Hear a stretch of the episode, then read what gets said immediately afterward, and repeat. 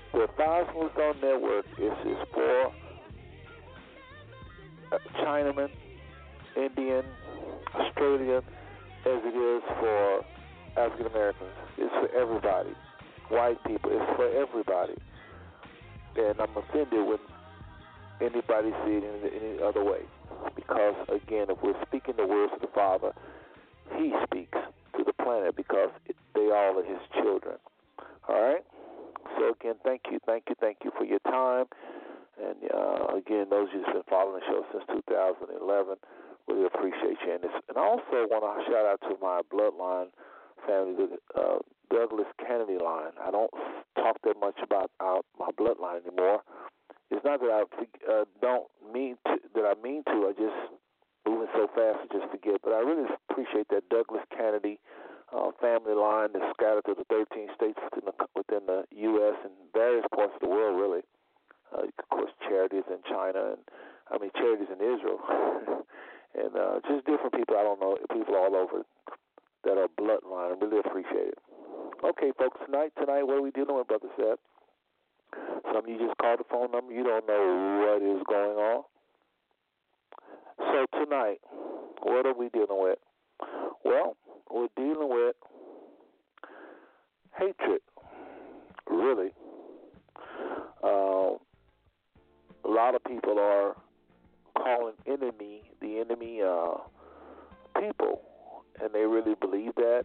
And uh, I must say that while I, that's what I, uh, that's how a lot of people think. Even on this show, I think a lot of my uh, co-hosts uh, and even some of the callers really believe that our enemy are people. Well, this the creator of this show, the Five Stone Network, Brother Seth, myself. I just want to share a little bit about how I look at the enemy before I bring on everybody else, only because that's what this show is all about. I don't want any of my guests uh, to be. I don't want to be said that Smooth Stone is, believes like a particular guest. Five Stone Network pretty much is a group of people. It's not just Brother Seth, but as the creator, I just want to just kind of put my little two cents in first because they'll come in. I want to hear from our guests tonight for sure. But I want to be clear, uh, crystal clear, who I think the enemy is. And so I'll spend the next uh, or 10 minutes before I bring on uh, our panel, uh, our moderator, Brother John Clark, uh, letting you know just what who I feel the enemy is. So first, let me uh, read the show's description. Uh, the show's description for those of you that the phone line and you didn't get anything in the mail, so to speak.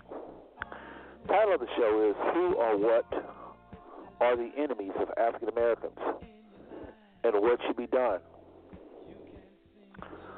Uh, went on to say tonight we seek practical solutions from our callers and informative panel in, re- in regards to the diverse definitions and descriptions of what and or who the enemies are of white supremacy.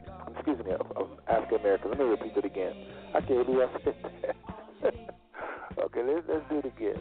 Tonight, we seek practical solutions from our callers and informative panel, in regards to the diverse definition and descriptions of what and or who the enemies of African Americans are. But by now, it should be not. Uh, let's start over here. If I can read tonight, by now it should not be a mystery that there is a clear and vivid war against African Americans in America. That's the truth. While there has been some success in addressing these issues, it is equally apparent that there is some confusion as to what or who the enemies of African Americans are. I went on to say, lastly, no one engages successfully in a war without absolute intel as to who the enemy is and how they operate. All are welcome. Call and share your insight. I really do want callers to get involved even more tonight, letting us know who they really feel is this enemy. The enemy. Who is the enemy? Who who is our enemy really? A lot happening to us, but what is what will we define the enemy as? Well, I kind of wrote a few things down, and I'll bring on the moderator John Clark here in a second. But let me just say this, folks. Again, there's a five smooth little anthem that's playing in the background. I'll play it again because I want everybody to really understand exactly where the creator of this network stand on this because so we don't want confusion. We want clarity. The enemy to me, Brother Seth, again, not speaking for any of the guests going to be on, or the, any of the co-hosts going to be on, any the callers. First of all, let me define what an enemy is. Enemy, the enemy to me is energy in your space, in your world, that impede, stop, or reverse your course to success. One more time. I define the enemy. The enemy. Who is the enemy? Or what is the enemy? Because I do think the enemy is a could be a what and not just a who. Mainly, I believe it is a what. Not so much as I'll explain later. But anyway, one more time. The definition of the enemy is energy. It could be through a person. It could be through something that's not a person. It could be through just knowledge. The enemy. The enemy could be knowledge. If you was told you're a loser, and, and then you begin to hear that, that right there will when it take fruit in your life, it's going to be something that takes you backwards, uh, that impedes you, as I said, that stops you or reverses your course of success. One more time. I define the enemy as someone or something possessing energy in your space, in your will, in your mind, in your spirit, in your soul. This energy that's, that's this that, that comes from information that slows you down, impedes you, stops you, or reverses you, take you backwards from your course to success. Success meaning what the Father has for your life, not the success of the, the world calls success. Far from that. That that to me is another enemy. This mis- misunderstanding of what success is. That's the part of the enemy. Okay, so not what the, what the world calls success, but what the Father has for you. He has a will for you. I'm not talking about some little perfect will. You got to do everything. you got to be perfect, perfect. I'm not talking about that. But anything in your life that that that that, that slows you down, stops you, or just takes you backwards from things you need to do, places you really need to go, people you really really need to meet. That's going to make a change. That's going to push you forward in life. That's an enemy. That's an enemy. I'll, I'll finish the, the. I'll go on to say how the enemy works now. I think the enemy or enemies is created when you or your neighbor, okay, We'll go. I'm talking about how it operates now. I'm talking about how it operates now. The enemy. The enemies is created when you or your neighbor will go against the Father's plan for your life, as I said. And here's how he works. And when I say he, I mean I'm talking about it. And me just turn this down because I want everybody to really hear this. How the enemy works in your life, I believe, is partly information driven, meaning wrong information you're given. Uh, that's like lies. Lies are 100% wrong information. Lies are 100% false information. Deception is half and half. You got some truth, and you're deceived by that truth. The rest of what you know on this particular topic is lies. So half truth, half lies, deception. And then that's one way the enemy can operate again through lies or deception, and the last one is ignorance. Ignorance meaning no information. These three things right here can turn your life upside down. Has for me is still doing it for me. Whenever I operate in lies or deception or ignorance, the enemy, the real enemy, uh, uh, uh, if I may say this, or uh, another enemy, I should say, and that is the flesh a part of us that craves evil. That is a true, true enemy. And you'll you'll hear tonight, at least from Brother Seth, that most of our pain come from our own selves, our own decisions. That's our flesh that craves evil. That's an enemy inside of us. I do believe that, folks. Then there are something called evil spirits. They are real, real, real. And the sad thing is, so many people uh, here we go again with information operating in ignorance. They don't know that there's such thing as evil spirits. So right then and there, their life is going to start going backwards. They're going to be uh, their life is going to be slowed down, impeded, or, or their success is going to be slowed down. Their success is going to be stopped, or their success is going to be reversed because they don't even believe in evil spirits. How can you go to war with something you don't even know that it exists? So evil spirits are real. It's not just us on this earth. So I do believe that our flesh craves evil all by itself with no evil spirits around. Then there are evil spirits that work off of the lies, the deception, the ignorance. There's evil spirits. And most of the wars in our spiritual realm is with these entities trying to stop us from getting information. Lies, trying to the enemy, evil spirits, they are they are liars. The Bible talks about it. the thief come but to steal, kill, and destroy. He's a liar. They tell our, our, our, our, our uh, us as humans lies. Those lies will slow you down, stop your success, or reverse you and have you going the wrong way. Or these evil spirits will use deception, part true, part lie. You hear ministers sometime or anybody that's supposed to be saying the words of of God. They'll give you some truth, but a lot of lies. And then the last thing the enemy uses, and this is the most devastating thing the enemy has, is ignorance. He get us thinking like the whole lie to me that white people is our, is our enemy. I know some we're gonna have on some guests that's gonna come on probably say something completely different. It's Brother Seth. But again, when you find these white people or these black people or these whoever people that's supposed to be the devil or the enemy, look at what they're doing. They always come with one of these three things. They're either promoting a lie, or they're promoting half and half deception, or they're promoting or trying to keep you ignorant. They're trying to hide something from you. And then once you operating with your will, your will which drives all of this, with your will as gods or, or operating like a god, we have this thing called a will. As we will, the Father get involved in our life, or He don't get involved in our life. I will block Him or encourage Him. I will block the Father or encourages the Father. I believe the earth is the Lord and fullness thereof, but the but the power within this realm called earth is totally man's. God has no business because He set it up like that. God has no business operating within the natural realm, within the earth realm, without man's permission. I believe with everything I buy, all my fiber, every fiber of my being. I'm gonna say it again. God has no business unless we ask Him, unless we invite Him. Even if somebody, even if it could be your mother or your grandmother praying for you, has to invite Him, Father, save my children or or heal our nation. And when we pray these prayers, then the Father get involved with our affairs. If we never prayed, never called Him, I don't think He would get involved with our affairs.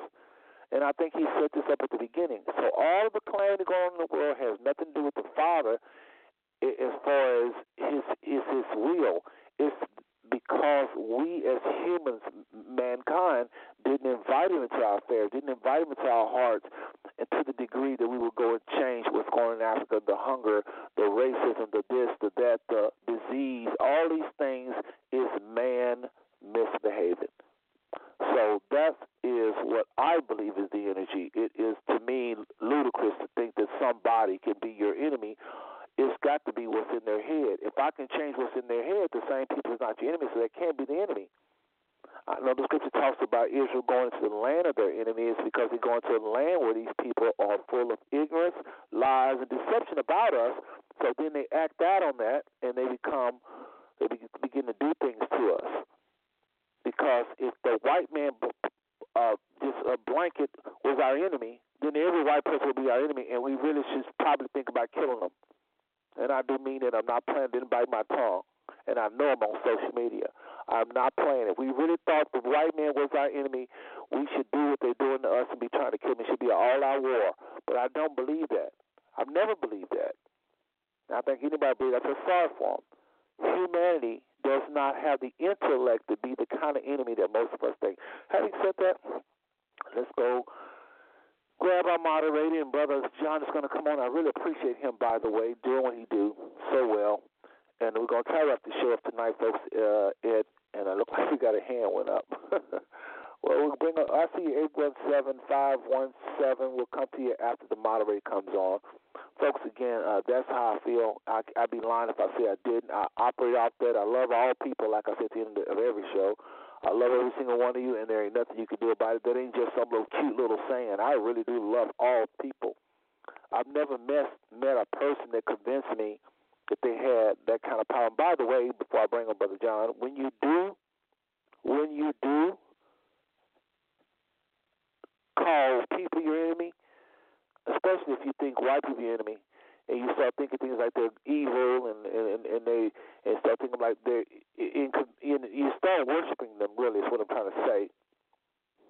If something is more powerful than you, even if it's more evil than you, that's a sense of superiority. And then, especially if you glorify them more than glorifying the power of God in your life or what God can do in your life, you literally are worshiping them and I refuse to worship white supremacy, white people. I refuse to bow the knee to white supremacy. No, they don't have it like that. Anyway.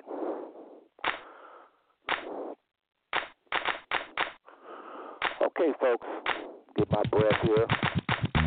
Let me take a little sip of this coffee, everybody.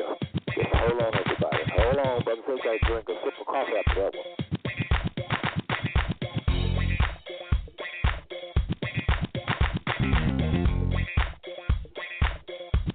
Tell you.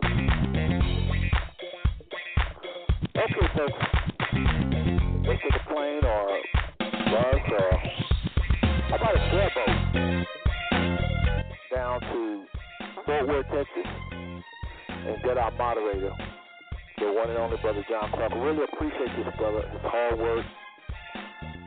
Uh, so let's just go ahead and get him and, and get this show on the road. Okay, area code 972 805. Brother John Clark, are you in the house? What's good, bro, Seth? Well, you good, brother. Good to hear your voice. Good to be doing another show trying to educate our people first and then all people. Uh, before I bring you on, though, Brother John, there is a question at hand. It's already up. Area code 817-517. Do you want to go to them, have them hold? Uh, what's going on, brother? Well, actually, before we even go to them, let's go ahead and take care of the housekeeping so persons understand exactly the protocols that we follow for something even as simple as a hand going up in questions or statements that are wanting to be made. Again, we welcome everyone to the Five Smooth Stones Network. This is Brother John. Uh, you can just call me John. Uh, I don't need to be called anything other than that name. That's, I'm cool with that. Um, moderating the show, I just want to let you all know when you call in, you're going to hit the one button if you want to make a comment or ask a question. We welcome those. We really do. Uh, You'll see that we really will try to stop all action so that we can get someone who has something that they would like to say. Those who are meek in spirit, you are welcome to speak your mind without any concerns of retribution. We will hold at bay the angriest of lions or bears because this is the, sh- the network that Brother Seth put together, and I stand in unity with him to make sure that persons who are a little bit verbose and coming over the top and and whatever the case may be are not going to cause other persons who just simply are meek in their spirit and in their approach to not be able to say something because they're concerned with the way it's going to be perceived and then they're going to be attacked. No, you will not be attacked. However, what we would like for you to do if you do decide you want to speak and you press that number one button and we bring you on, is that you give us your name and where you're calling from. And then you let us know whether you have a question or a comment and how long it will take for you to make that point, question or comment, whatever the case may be. And the reason why is that depending upon where we are in the show, we can kind of get an idea of whether we'll be able to let you take that full amount of time or whether we'd have to pull back on that time and say, well, actually, we can't give you 45 minutes to say that. you, you're going to get four to five minutes to say that. So that's the way that we do it here. And again, Yep, it's been yep. working out pretty good for us, and we're happy about that. With that being said, Brother Seth, let's go ahead and get that first caller and see if they can't follow those instructions. All right, let's just do that. Okay, going to area code 817-517. We would like to know your name and your city, please, and go right here with your comment.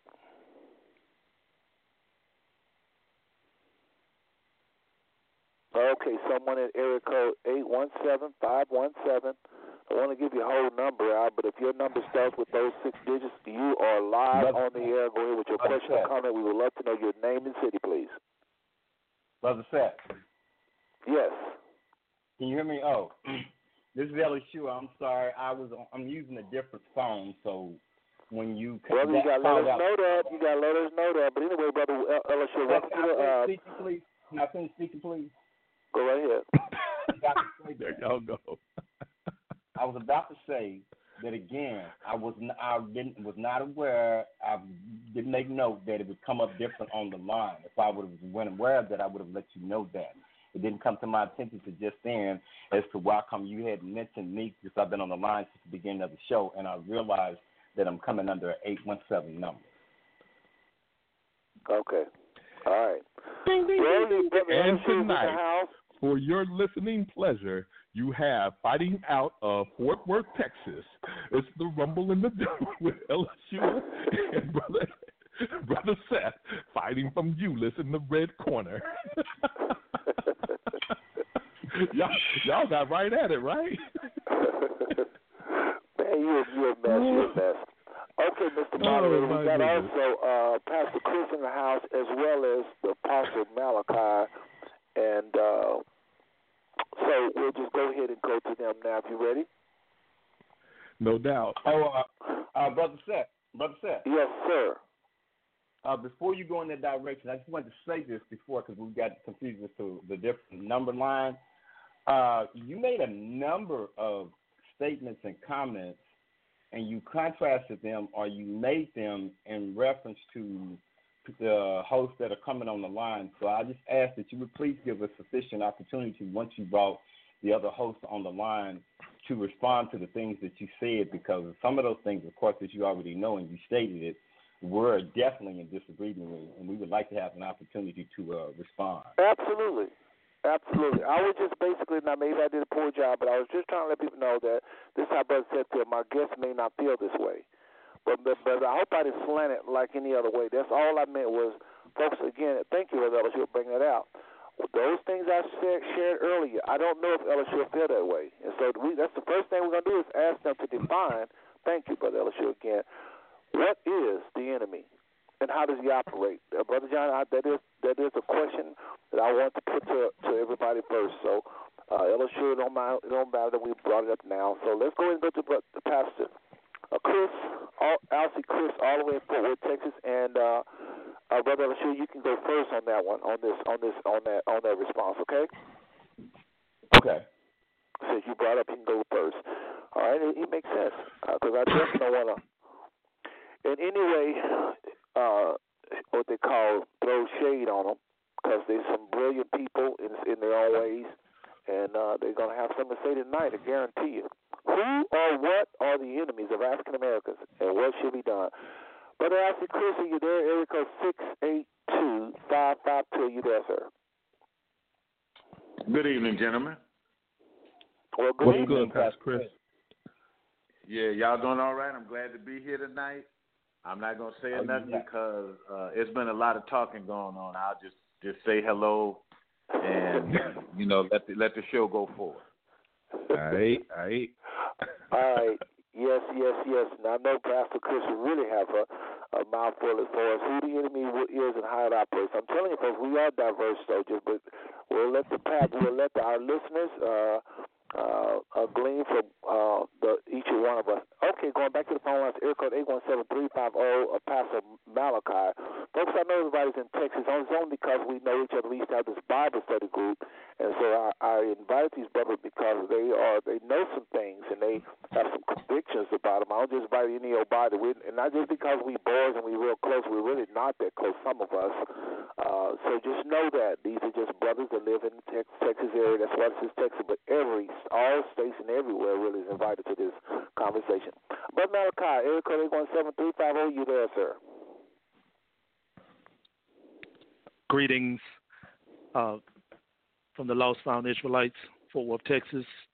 Shalom, peace. All right, brother. Well, Uh. What's good, Pastor welcome. Malachi? Shalom, brother Apostle Malachi. Shalom, shalom.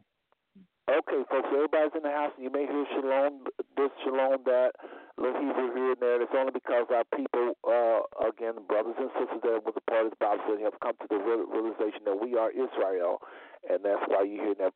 Brother Clark, John Clark, moderators in your hands. Excellent, excellent. So, um, you know what? I initially intended to go ahead and comment on what you had already stated. Uh, however, uh, knowing the disposition of several of the brothers that are on um, the panel, absolutely knowing Brother L. What's good, L? Oh man, it's all good. Good to hear you. All right, all right. Um, yeah, kind of understanding the dispositions. I, I think what I'm going to do is go ahead and let them give their input, and then I'll step in at the end and kind of give my input. Um, and obviously, um, all persons on the panel, uh, as you well know, we, as I stated earlier, we hold those persons who press one and look to comment, we hold them in high esteem. And so, to give us if for any reason we have to interrupt what it is that you may be saying to catch a question. Normally, we'll wait to the end, especially when we're at the beginning of the show. We'll wait to the end of what you're saying. But you know how we do with those questions. We we like to get the comments and the and the uh, questions coming from the other persons on the show and other places uh, in the U.S. So, with that being said, brother L, get at it. Okay, okay. Hey, um, first of all, thanks, you know, very much for the opportunity to uh, express these views. Uh, we do not. I know myself. I don't take it lightly. Uh, to be able to speak to people in any degree or any capacity, especially on behalf of uh, Lord Jesus Christ, I call him Yahweh Shad HaMashiach, is an honor, it's a privilege, and it's a great, great, awesome responsibility. Uh, so in saying that, that when Brother Seth called me about in regards to the title of the show, um, I cut off what I was doing for the day. I cut it short a couple of hours because I wanted to really take this thing from a biblical standpoint, and I didn't want to be caught up myself personally and just giving uh, my opinion. And I will say that we start this conversation somewhat at a handicap because um, when we speak in regards to the scriptures, when it was referring to enemies, and when even the Messiah, Christ, spoke in regard to the disciples and the apostles, we have to be very clear as to who they were speaking of in, in, in regard. And they were speaking, and they were speaking to Israel. Now, when I say that, we start off at a handicap because there are many people who are listening under the sound of my voice who have not come under the conviction that African Americans, as, as Seth titled in the show, are actually descendants of the Hebrews, the Israelites of the scriptures, of that which you speak of. So in and already we start out with misinformation, with confusion based upon misinformation that we've gotten over our sojourn here in America. Now, so let me go specifically from the scriptures. I'm not going to give any opinions. I'm going to give the scriptures, and then I'm going to turn it over to the other gentleman on the line because I know Seth stated they have many things to say on this regard, and I, as well as Seth, as well as yours, I respect and hold each and every one of you gentlemen in high regard. I do look, I do as Paul instructed Timothy. Paul said, to "Consider what I say, pray, and the Most High shall give you understanding." So I take that approach in all these regards. I'm one of those persons that no matter how much I know, I'm always seeking to learn more. Uh, so let's begin right here. We do have human enemies, and that is based upon what the Scripture says. Matthew five forty three. You should heard that it has been said, "Thou shalt love thy neighbor and hate thine enemy." Now, again, the contrast there is speaking in the regard of human relationships. It's not a celestial extinct. It's not referring to Satan. Um, uh, but we also have a celestial enemy. Uh, Luke ten nineteen. Behold, I give unto you the power to tread upon serpents and upon scorpions and over the, all the power of the enemy, and nothing shall by any means hurt you. That's a reference to, to, to satanic beings and forces and that's what Seth talked about when he made references to um, in regard to demonic beings and taking authority over it. And it's not just the power over it. When you when you when, when we witness dynamite, uh, C4, those explosives, that is dunamis. But but in this regard, in this passage, you're speaking of as well as an authority, because you and because what we do, what we miss out many times in our Christian paradigm is that we see this thing as simply a gospel, but we don't see it as the gospel of a kingdom. And a kingdom is made up of a government, and a government also has a military. No kingdom can exist without a without a military. But if that's the case, that it cannot defend any uh, any foreign aggressors that would come against them if it didn't have a military. Second Corinthians ten. For though we walk in the flesh, we do not war after the flesh. So that's why I say I agree with many things that Brother Stay said it, that we don't war after the flesh, even though we are living in the flesh. And what that means is that, that we walk in human bodies. Our bodies are temple. They're made of the dust of the ground. Uh, so in that regard, it says uh, also Ephesians says, For we wrestle not against flesh and blood, but against principalities, against powers, against the rulers of darkness of this world, against spiritual wickedness in high places. Again, that's the definition of celestial spirits. And they have degrees of influence, impact, and power. That's why one of the things that I was so upset about the presidency of Barack Obama is that when he legalized homosexuality, he gave a legal access to the demon, the perversion of homosexuality. Um, moving right on. What's Christ's response to his enemies, specific in accordance to Yah's hymn? Um, there's a verse, scripture here, Matthew 26. And that uh, it says, Now he that betrayed, Matthew 26, verse 48. Now he that betrayed him gave them a sign, saying, Whomever I shall kiss, that same is he, hold him fast. And forthwith he came to Jesus to him and said, Hail, Master, and kissed him. And Jesus said unto him, Friend, wherefore art thou come? Note, he called him a friend. But he knew he was a Judas. He was a betrayer all along. He knew that, was his purpose there. On in the Lord's uh, uh, what was so famously referred to as the Lord's Supper, he said that one of you is going to betray me. He knew then who the betrayer was, but yet in this passage it says that he called him friend. And he said, and he said, and came forth and laid his hands on Jesus, took him. He behold one of them, which was Jesus, stretched out his hand and drew his sword. That's speaking of Peter, and struck a servant of the high priest and smote off his ear. Then Jesus said unto him, Put up again the sword into his place. For all they that take the sword shall perish with the sword.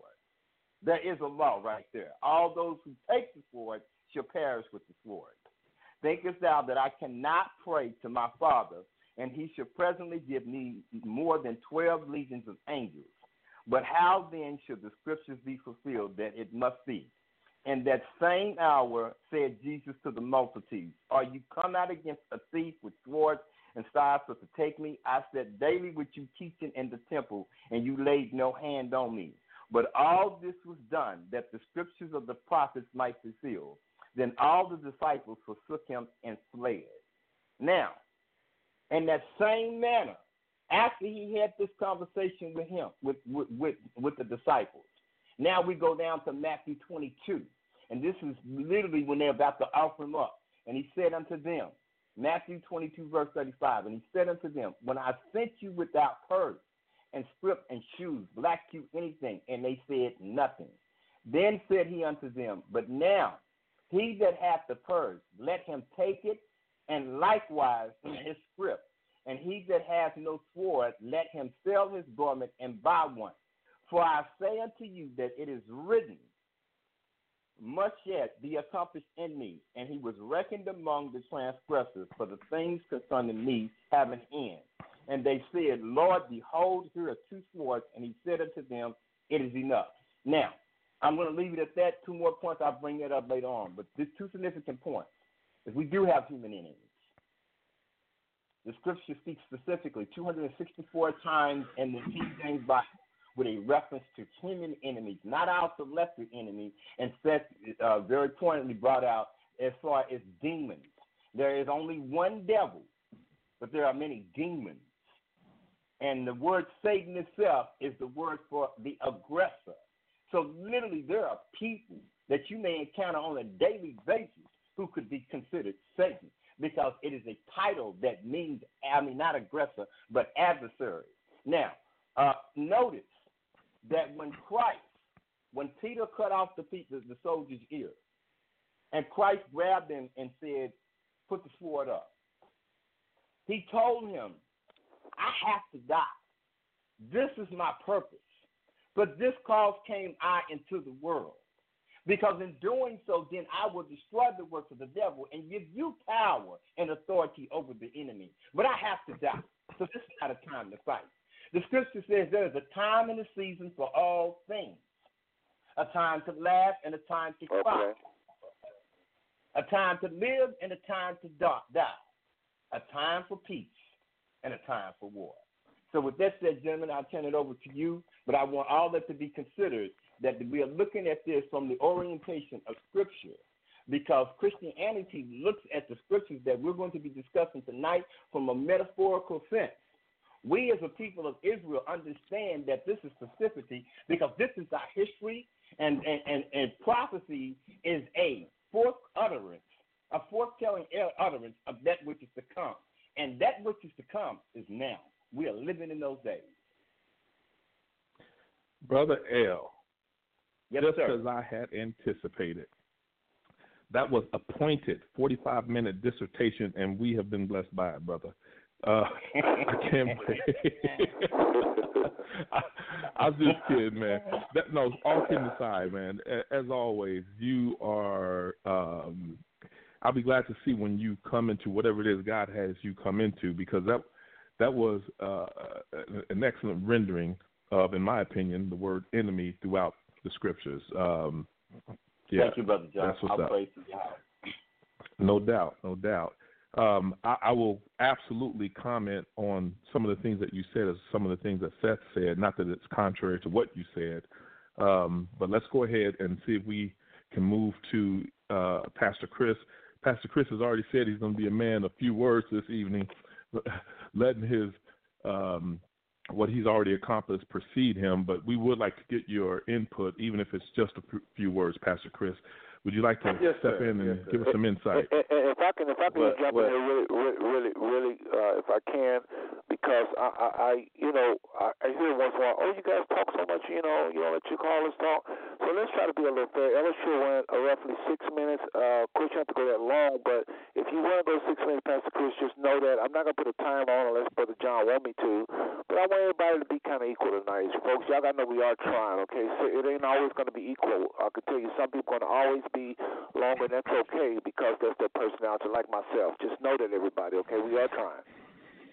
Uh, And- and let's go ahead and do that. I appreciate I appreciate that myself because I estimated that my comments were going to actually be six minutes, and and you are right that it's only fair that everybody else gets an opportunity to respond in regard. So uh, I didn't mean to interject there, moderator. I just wanted to uh, compliment Seth on his fairness. You Yeah, are you yeah. you're all good, and you guys know that uh, a- a a respectful give and take is absolutely apropos for what it is that we do.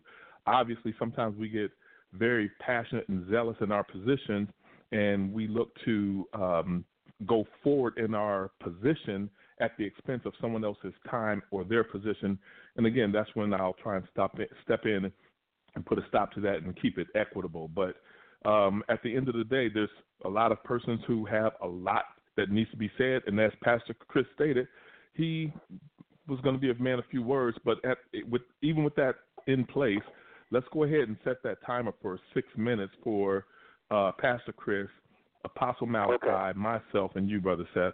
Uh, and if we do not utilize that whole time, then great. If you do, then we'll hear the the, the, the timer go off. Pastor Good Chris. idea. We'll do. Well, well, you know, why, you know, why. Uh, first of all, let me sure I, I really enjoyed that, bro. You hit it right on the head. You hit it right on the head. But I'm Thank I'm sir. sitting here in front of the computer. You're welcome. Um, and they say the word uh, the word enemies is used 277 times in the Bible.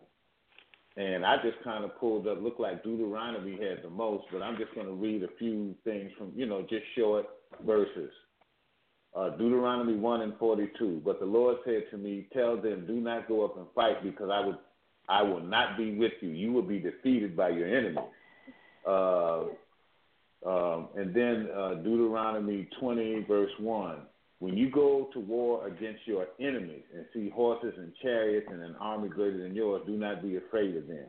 Now, my, my only question is, is that obviously the Bible is talking about the children of Israel had enemies. At one time in Judges, it was the Philistines. You know, they they the Babylonians, the Assyrians. So, as a people, we do all people have enemies. But as a Hebrew Israelite, we all we have enemies. And you know, we have yes, we do have spiritual and we do have spiritual enemies, but we also have physical enemies. And I, I just don't think you can say your enemies are are very on the on the spiritual realm. We have we have enemies on the spiritual realm as well as the physical realm, and that's all I wanted to say. Very well. Very well. Um, Pastor Malach, uh, Apostle Malachi, would you like to go ahead and um, give us some words? And, and uh, if I to the may, enemies if I of may, if I may, moderator. Speaking of time, speaking Yes. of time, uh, Pastor Chris only went a minute. The question was, who is our enemy and how do they operate? I don't know. I think y'all should hear it a little bit, but I think he probably want to hit that more later. But uh, I don't know if you want to add that on or just come back and we do how how they operate later. It's up to you, uh, moderator. Well, I say let each person uh, freestyle whatever it is that's on their heart, and if all they discuss is the the portion that pertains to the enemy, or even if they discuss the portion of the operation of the enemy, be it specific or in general, we we can go ahead and do that at this point in time. We're at the beginning of the show, and uh, we can make a second round if somebody wants to go ahead and drill down further. Again, the question was, uh, uh, who is the enemy and how do they operate? Pastor Chris, you did it for one minute. You have another four minutes left. If you want to pass the mic on to Brother uh, Pastor uh, Malachi, that's no problem. You hear Brother John. Oh, you can pass it on. Very Okay. well. Very well. Uh, Apostle Malachi, balls in your court. Speak to us. Shalom. Uh, Shalom. uh, the question, the topic of this show is uh, who is the greatest enemy of the so-called No, Negro no, no. of America? it- it- it's who or what are the enemies of Okay. African Americans and what should be done? Who or what are the enemies of African Americans and what should be done? who are what? Okay. Uh, the enemy is uh, uh, the Marcus Garvey, the uh, late honorable, most honorable Marcus Garvey said that the that the uh, the greatest enemy of the Negro is uh, the jealousy, covetousness, and the envy that he has towards himself and others of his own race uh, or ethnicity. Uh, Marcus Garvey made that statement. You can pull it up online. Uh, and of course, spiritually, even physically, our celestial enemy is, is Satan. I believe the word Satan in Hebrew is means enemy. Correct me if I'm wrong. Uh, and yes, of course, the so-called white man is our enemy as well. So um, we have like a uh, enemy on on three fronts, three three fronts. Excuse me. Uh, Satan, our spiritual enemy, uh, ourselves as a people, the jealousy and the envy that we have among ourselves as a people. Uh. Sorry, sorry. Yeah, I that think that's what I'm saying. Pastor Chris. That was our Pastor Chris, so I apologize. I still had that time going. I'll do a three, uh, three minutes on you, but, uh, but Pastor Malachi. okay. Uh, Um, since I interrupted and- you for that, let me just say this. I do want to know what you mean by white people. You mean all of them or not? Just quickly interruption there. well, the so-called white people who uh, who push that ideology of white supremacy, uh, including those who benefit from white supremacy and refuse to uh, make reparations to set things right that their forefathers did. Uh, because whether or not they participated in it or not, they're nevertheless benefiting off of it. Uh, now, what must we do? What must we do? Well, in the words of the uh, late, most honorable Marcus Garvey, who I consider to be a social prophet, uh, we must organize ourselves, do for self, build for self on a uh, on a mass level, and, and we need do we need to do what the scriptures teach us that uh, the prayer of Solomon, which said that we should uh, bethink ourselves uh, and to repent and turn towards the Most High, uh, you know, we should uh, get ourselves together and uh, do for self. You know, that's that's that right there is the solution right there. Thank you. Very well. Very well. Okay. Uh, Brother Seth, did you want to jump in and and and No, no, it's your address time. It's your time, any of the foregoing comments? Excellent. Um, I, I think that it is uh, established, in my opinion, that the enemy can be uh, a celestial enemy or um, a, an enemy amongst us as a human. And while it would take too much time for me to really try and explain this particular type and shadow, the we all know that in Corinthians it explains to us that the persons of the Old Testament they were placed there as an example for us, for us to look back at them and gain understanding as to what was going on. And so when you have the Joshua leading the Israelites into the promised land, he comes across an individual and he's asked him, Hey, are you for us or you for our enemies? And he says, No, I'm the captain of the host. And Joshua immediately drops down and begins to worship him. He not only receives that worship of Joshua, but he tells Joshua, Drop your shoes off because where you're standing is holy ground. This is none other than our Messiah who was not incarnate. He was the captain of the host. What was he doing? He was leading the Israelites against all of those in Canaan land. Those in Canaan land were the enemies of Israel because they knew that Israel was coming out of Egypt. They conquered. Oh shucks!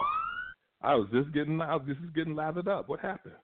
We good, brother Seth?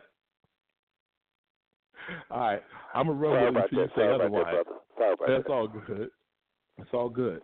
But my point, my point is this: they they met before they even got over the Jordan. They were dealing with the two kings on the east side of the Jordan, who uh, uh, attacked them when they were just simply trying to pass through. They put foot to. He rode in the, into Jerusalem on an ass, so he put foot to it, and, and and they gained those lands even b- before they crossed over the Jordan. So once they crossed over the Jordan, they, for all intents and purposes, subdued all of those nations. However, the Most High tells them that He would not rid them of all of those nations because He wanted them to know how to war. And that really is important to understand because that really pulls together what Brother Seth started out with those celestial enemies and the actual enemies. In the same way, in Romans 7, it talks about there is a war that goes on in my in my flesh. That war is the same war that they were dealing with. It was a type and a shadow. And for those who cannot receive that, I apologize, but I'm going to kick this like I'm going to kick it. It's letting you know that at times when Israel was not doing what the Most High told him to do, and they were standing in a state of apostasy, he would ri he would bring these other uh, en- enemy nations to rise up against Israel. And so, yes, it was actual people but it was giving you insight into the spiritual realm that this is how they operate. They cannot do anything in and of themselves. As a matter of fact, I actually pulled up Daniel 4, where King Nebuchadnezzar, after running around like a beast in the field for seven years, I think it was, he comes to his senses and he tells us his dominion, speaking of the Most High, is an eternal, eternal dominion. His kingdom endures from generation to generation. All the peoples of the earth are regarded as nothing. He does as he pleases with the powers of heaven and the peoples of earth. That is letting you know whatever's taking place in the heavenlies, I got it, says the Most High. Whatever's going on with the people of the earth, I got it. Is the time up, Seth? No, I was just saying that's powerful.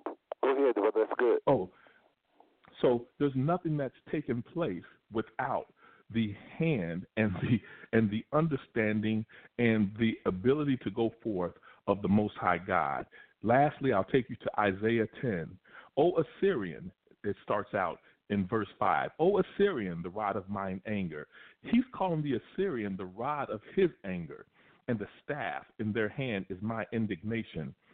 I will send him against a hypocritical nation. Well, who could that be? Israel.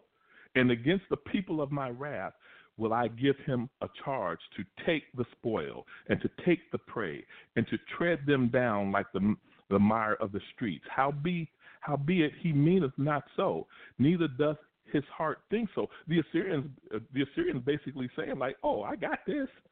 I am doing this," but in his heart to destroy and cut off nations, not a few. For he saith, Are not my princes altogether kings? Is not Calno as Carchemish? Is not Hamath as Arpad? Is not Samaria as Damascus? He's puffing himself up with pride. I'm going to jump down here. Well, matter of fact, for those who care, you read that, and he's going to let you know does the axe swing itself? Does the saw shake itself? No. The Most High swings that axe, that Assyrian, that Babylonian, that person of Western culture that oppresses us today. And yes, they are our enemies. I stand opposed, respectfully so, with Brother Malachi saying that it's white people. Nah, of course not. It's not white people. A lot of them are just as deceived as black people. However, the upper echelons of power and authority and rulership, they know exactly what they're doing.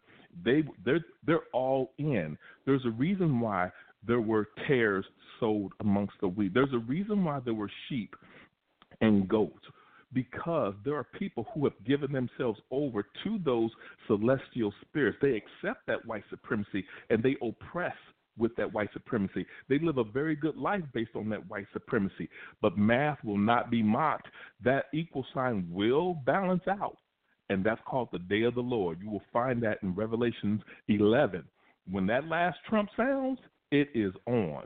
And with that being said, I will pass this on to Brother. Powerful. Well, yes, I appreciate that, and uh, I just want to uh, uh, ask some questions. I want a pointed question to Brother Elishua and a pointed question to uh, Brother Malachi, and that is, uh, when you say, Brother, uh, uh, uh, uh, and, and I'm gonna try to, I'm gonna try to now that we did the opening, opening, uh, opening. Um, I don't know what to say. Our little intro, intro there. I recommend we go to three minutes a person, so we can just have go back and forth, back and forth, back and forth like that. So you know what I'm saying?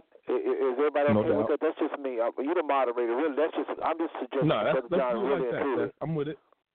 Okay. Let's do it I'm like gonna put that. myself on a three minute timer starting right now. So my question is gonna go to I do have a question for Brother um, Malachi and Brother Elishua. Well Brother Elishua, when you say it's people, what people? Describe them. That's number one. Brother Malachi, when you say it's white people, is it all white people? And if it's if it and, and can black people put in the same category? And if so, why do you No. say white people? Why didn't you say black people at the No. beginning? No, no, no. I didn't. I wasn't implying Okay. all white people. I was just, I was implying. I, I think I said. I think I said those who push the white supremacist ideology. Those you did are the ones. Gotcha, gotcha, gotcha. Can, Understood. Can, can black I- I people, misunderstood can, you. can black people or Indian be in that same? Um, and again, I'm commenting here with my three minutes, so y'all make it quickly because I, I really I've got a timer going, and I ain't talking the whole three minutes. Just know to note that, John. But really quickly, brother Malachi, uh, brother Malachi, uh, are black people in, under the, that umbrella of the enemy? Um, are are black people under the umbrella of enemy? Uh, well, I think I've started off first saying that, quoting the late honorable Marcus Mosiah Garvey. Okay, for time Who said that- now. You did say that that I Yes, the greatest. the. We are our greatest enemy. We Okay. are our greatest enemy, even greater than the so-called white white uh, premise, Gotcha. and, and even greater Gotcha. than the celestial enemy, uh, Satan. Yes. Okay, all right. Now that took you about a minute, so I'll, I'll, take another. I'll go another about another three minutes here. So let me just say this, to everybody. Uh, uh, uh, uh, and everybody, please listen to everybody because we got different angles, different experiences, and there's gonna be some truth. Brother said just because I formed the Five Six Network don't mean I'm right. I think I am, but it don't mean I am. And you have to do your homework and ask the Father, who is the enemy, and how does he operate, and what am I to do about it? We're going to give you some solutions as far as what we have done in our own personal life. Speaking of our own personal life, I just want to say this really quickly. And don't forget Elishua. When I get done, Elishua, if you could answer, uh, and it won't be a part of your minutes, just to make it quick, a quick response, and then you can do a fresh three minutes on your part, in the fairness to you. Again, Brother Elishua, when I'm done, in about a minute, if like like like like Pastor Malachi just did, answer. Are you talking about all uh, what people? Describe them. When you say people can be your enemy, because uh, the, the reason I put on this show, everybody, really quickly is I I, I just I, I feel so strongly about African Americans all over Facebook, social media, and even the in out of social media, looking at this white man as though he is the enemy. And everybody else has talked about the enemy, the enemy. Every one of them, every one of the guests that's on tonight, or, or one of the, every one of the co-hosts that has spoke, when they talked about the enemy, they always mentioned something they thought or believed that was not right. Every one, they may have been saying, but all of the enemies that's mentioned, like when Israel's enemy, why was it enemy? Because they didn't believe in the Father.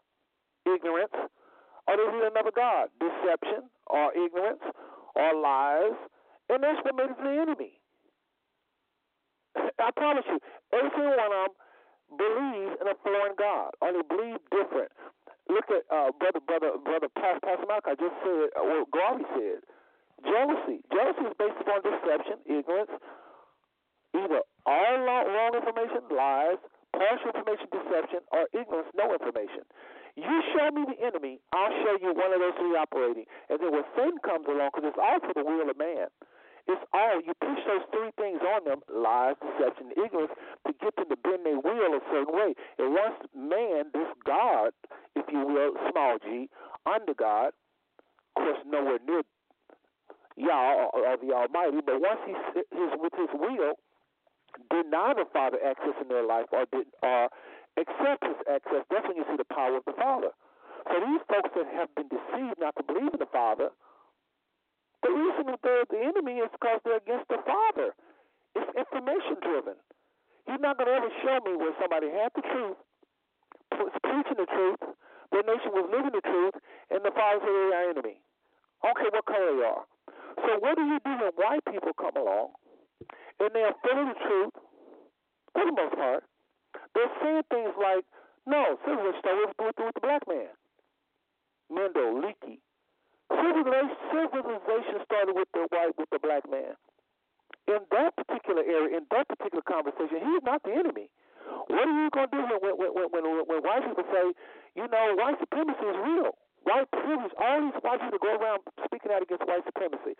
Are they perfect? No. Do I trust them? No. But in that area, they're not the enemy. Now, if you turn around and you say something other area, they may be the enemy. But what do you think of black people? One minute they yo, my brother, what's up? What's up? Step on their shoe, they shoot you. Okay, they got some some information in their head that's not right. They can be an enemy in certain areas. So we go in and out of this thing with the enemy. Even people on the line. One minute we can be in one area and we find turn the corner and we become enemies in a certain way. So anyway, uh, that's my that's my little two cent uh, on that for now. Okay, open mic. Anyone wants to comment? Don't forget well, L. I yeah. want him to answer. L. I want him to answer, and then he got a fresh three minutes too. Very good.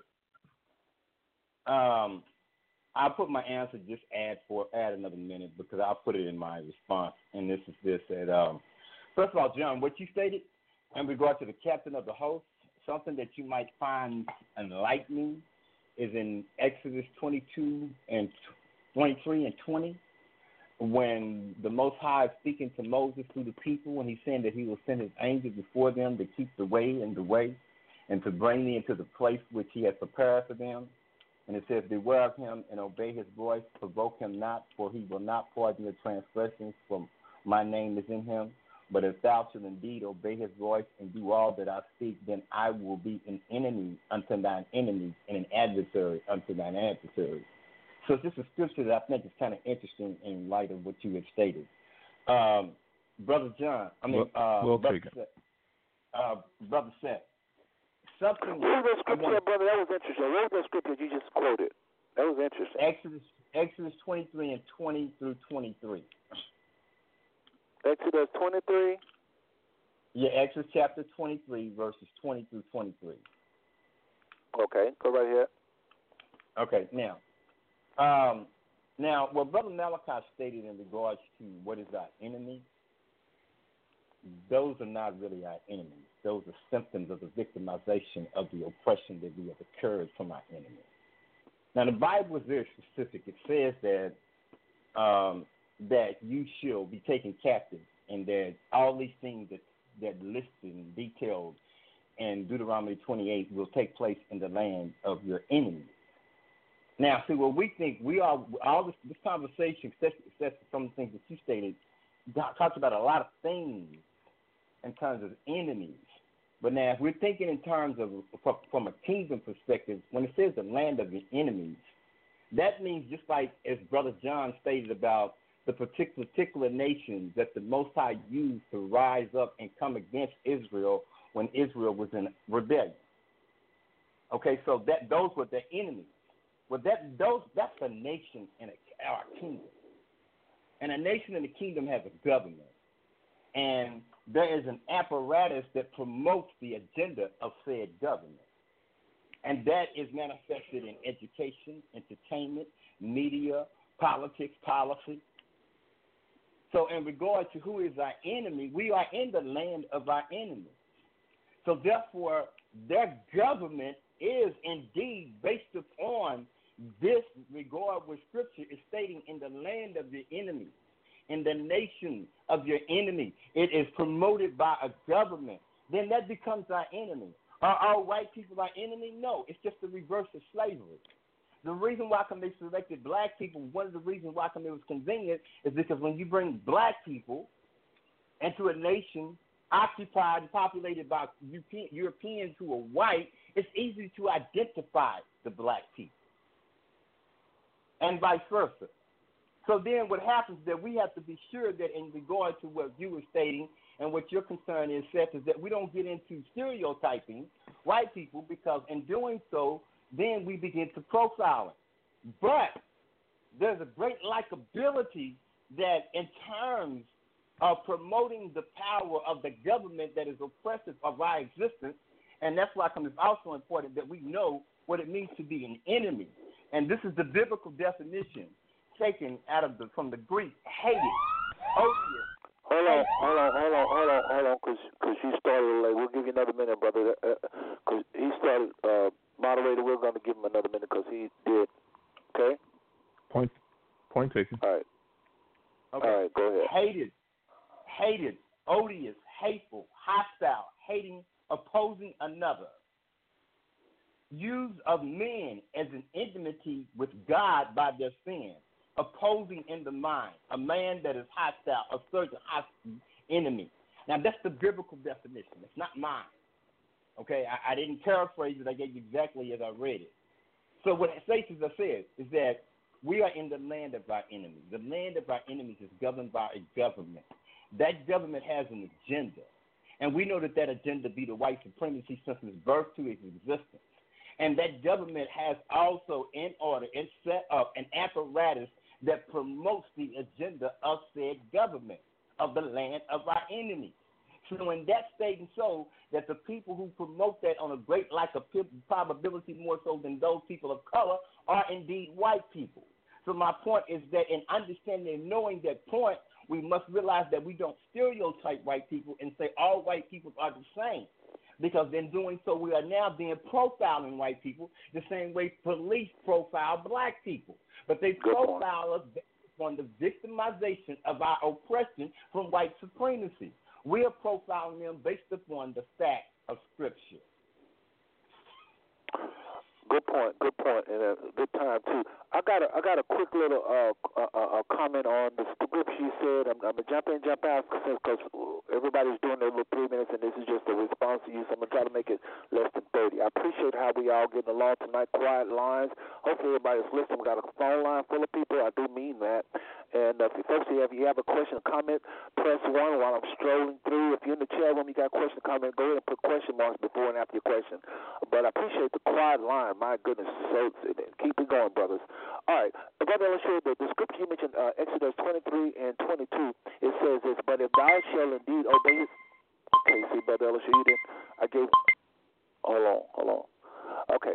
It says, But if thou shalt indeed obey his voice and do all that I speak, then I will be an enemy unto thine enemies, and an adversary unto thine adversary. The word adversary, adversary mean adverse, to go to do different, to go in a, a different way.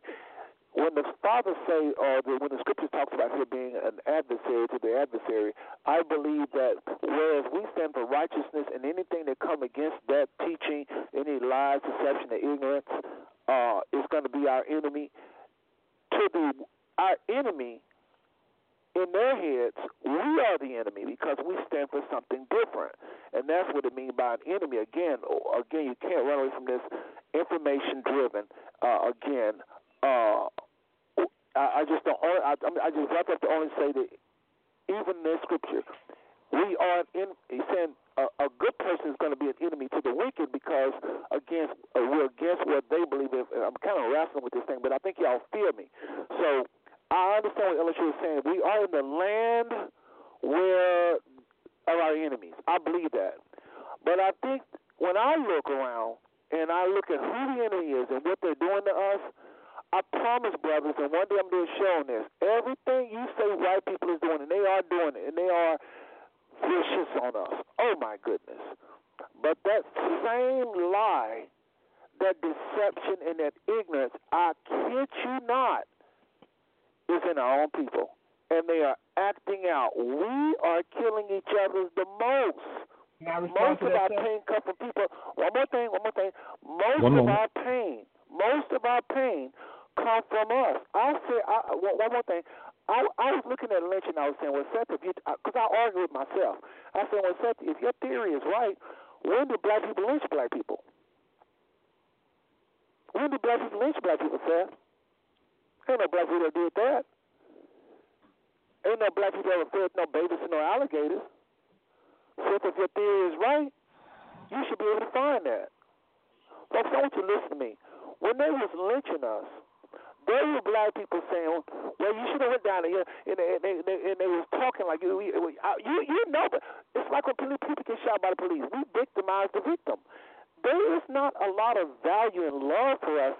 And remember this: I do think the philosophy of white supremacy is born from Satan's mind. It's not some uh, uh, uh, Willie Lynch created. He didn't create that. He may have said his doctrine. He didn't create that. He created that under the influence of evil. And I can prove that. One more last thing I would say is look at Rwanda. No white people was around, but the philosophy of white supremacy was there by the colon, colon, colonizers, and they and they talk about the Hutus, Hutus and the Tutsis. That was the source of their pain. Somebody said, "Well, see, it's still a white man." It's the philosophy. That's all I can say. I want to I want to comment on that too as well, uh, John. Please go ahead. Oh, I thought Ella Shule was next to comment on that first. Uh, Oh, I, I missed that. El, did you have something to to respond? Yeah, I wanted uh, to in say. regard- in regard- Okay, yeah, okay, my was- mistake.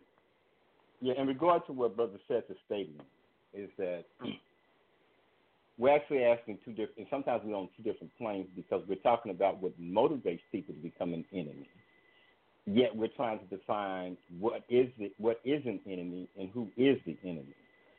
And by the definition, I don't know if you followed that line of thinking because when we talk about, remember, the black brother who takes an AK, drives by a black household, and riddles it with bullets and kills everyone in that household is a victim of white supremacy.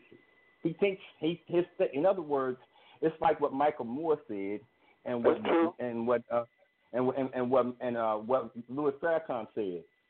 God made man. White folks made niggas.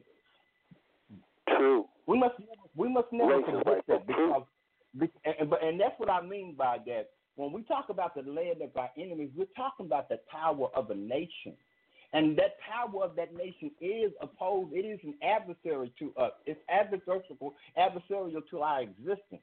And so, as I stated, that comes with an apparatus that is promoted through the media. That's why come the media presents the black man as the beast, as the endangered species of North American society. Because we are his enemy. He is our enemy. He hates us. You heard what the scripture definition is. It's odious. It's hate. That's what defines it. Now, am I saying that all white people follow in that same line of thinking, I would say this. If you do not consciously resist it, you are a part of it, as well as black people, those same victimized black people who are the victimization of white supremacy. Because white supremacy is a power. It's not just an ideology, it is a power that makes its presence imposed on every facet of American society. And the reason for its existence, primarily, if you look at the spiritual connections we're talking about, principalities, spiritual wickedness in high places, is for our destruction. Israel's destruction. To wipe our memory off the face of the planet. So there go your spiritual connection.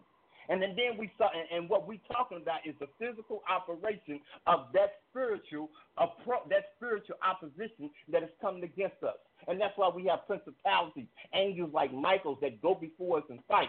Last point, when you stated this point, and I can clearly, and I can clearly agree with you wholeheartedly, and that is this.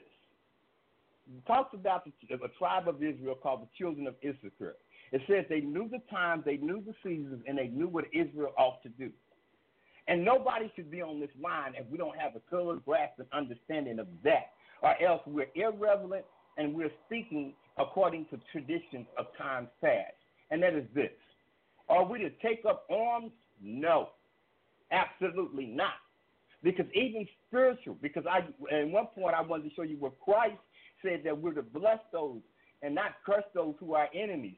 But yet we find the Apostle Paul when there was this sorcerer who was coming against him, and Paul called him an enemy, and then Paul cursed him. So there's a time and a season for everything. And at this time, literally, if we took up a war and a fight against the nation of the government power of North America, we would lose. Why? Because we are out of the will of God. It is the, as you have stated, it is God who has empowered these people to come against us. Because God has used them as our whipping belt. And until his appointed time, if we lift the finger, all we can act upon is mercy because we are not acting in accordance with his law. I heard the time, so I stopped. Good points. Miraculous, miraculous, L. You you've come a long way, bro. I couldn't help it, L. My bad. Apostle Apostle Malachi, by all means, uh, you wanted to uh, get a comment in. I had to take a dig at L. That's my. For anybody who don't know, I talk to L almost every day about whatever the case may be. Uh, I really have a right to talk about him on this show. Okay, so, so we, we we we squad. Don't y'all worry about that. Uh, Pastor Malachi. A friend that sticks closer than a brother. There you have it. You Yes, Pastor, um, uh, Apostle Malachi? yes. Okay, go ahead. Yes. Can y'all hear me? Okay. Um, uh, I was I was listening to Brother Seth, uh, the reason why our people are doing what they're doing is because of the intended purpose of white supremacy ideology, which has the effect of keeping us uh, divided, conquered, and to have self hatred towards one another. That's the intended purpose of white supremacy ideology. Mm. So it's doing what it's supposed to do. Mm-hmm. Um, but when when like one nation goes to war with another nation, they're not so focused on the symptoms. They are determined to defeat the enemy, whether it's spiritual or physical. They are determined to defeat their enemy. So I say all this to say that uh, uh, when I say that the so-called white man who pushes the white supremacy ideology as our enemy, I'm speaking not on the individual level from one individual to another individual, but uh, one ethnic group uh, oppressed by another ethnic group.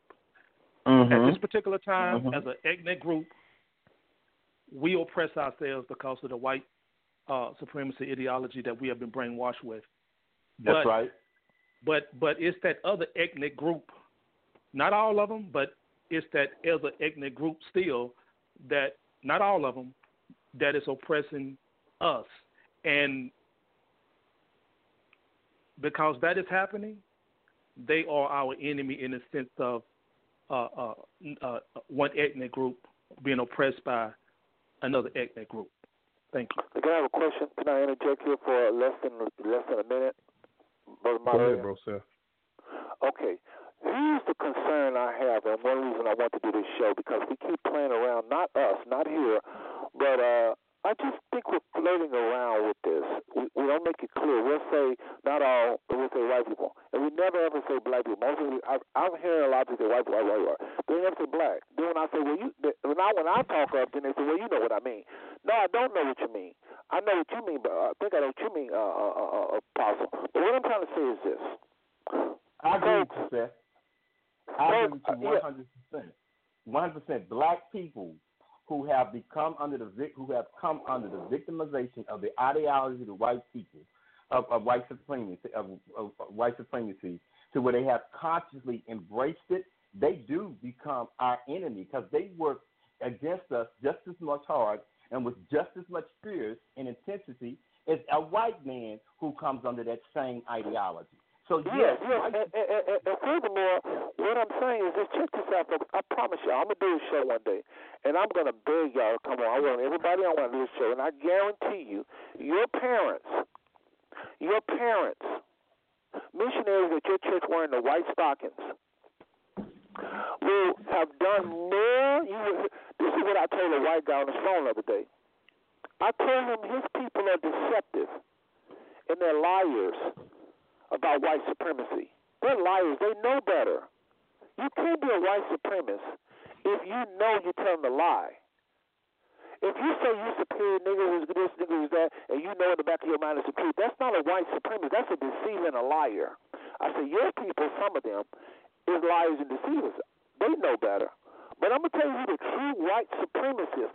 White supremacists are people that buy the philosophy, that believe it, and that ooze it out, and that speak it and say it to your kids, and shape his nose, and do all kind of behavior. We are the real white supremacists. I promise you. And I ain't hating on, no, on, on our people. This ain't no self hate. Listen to what I'm saying. White people that spew this out, there are some white people that bonafide white supremacists. There's some ignorant, white power, white power. The Negroes, they ignorant. They, there's some uneducated from West Virginia, all them ignorant people. Them some low class, no, no, no disrespect to nobody, but they're not educated. How can you say White no disrespect to nobody? Well, I don't mean I don't. What I'm trying to say is, You these white people that are real white people, man. Well, when I say, well, okay, you're right, my bad. Thank you, thank you.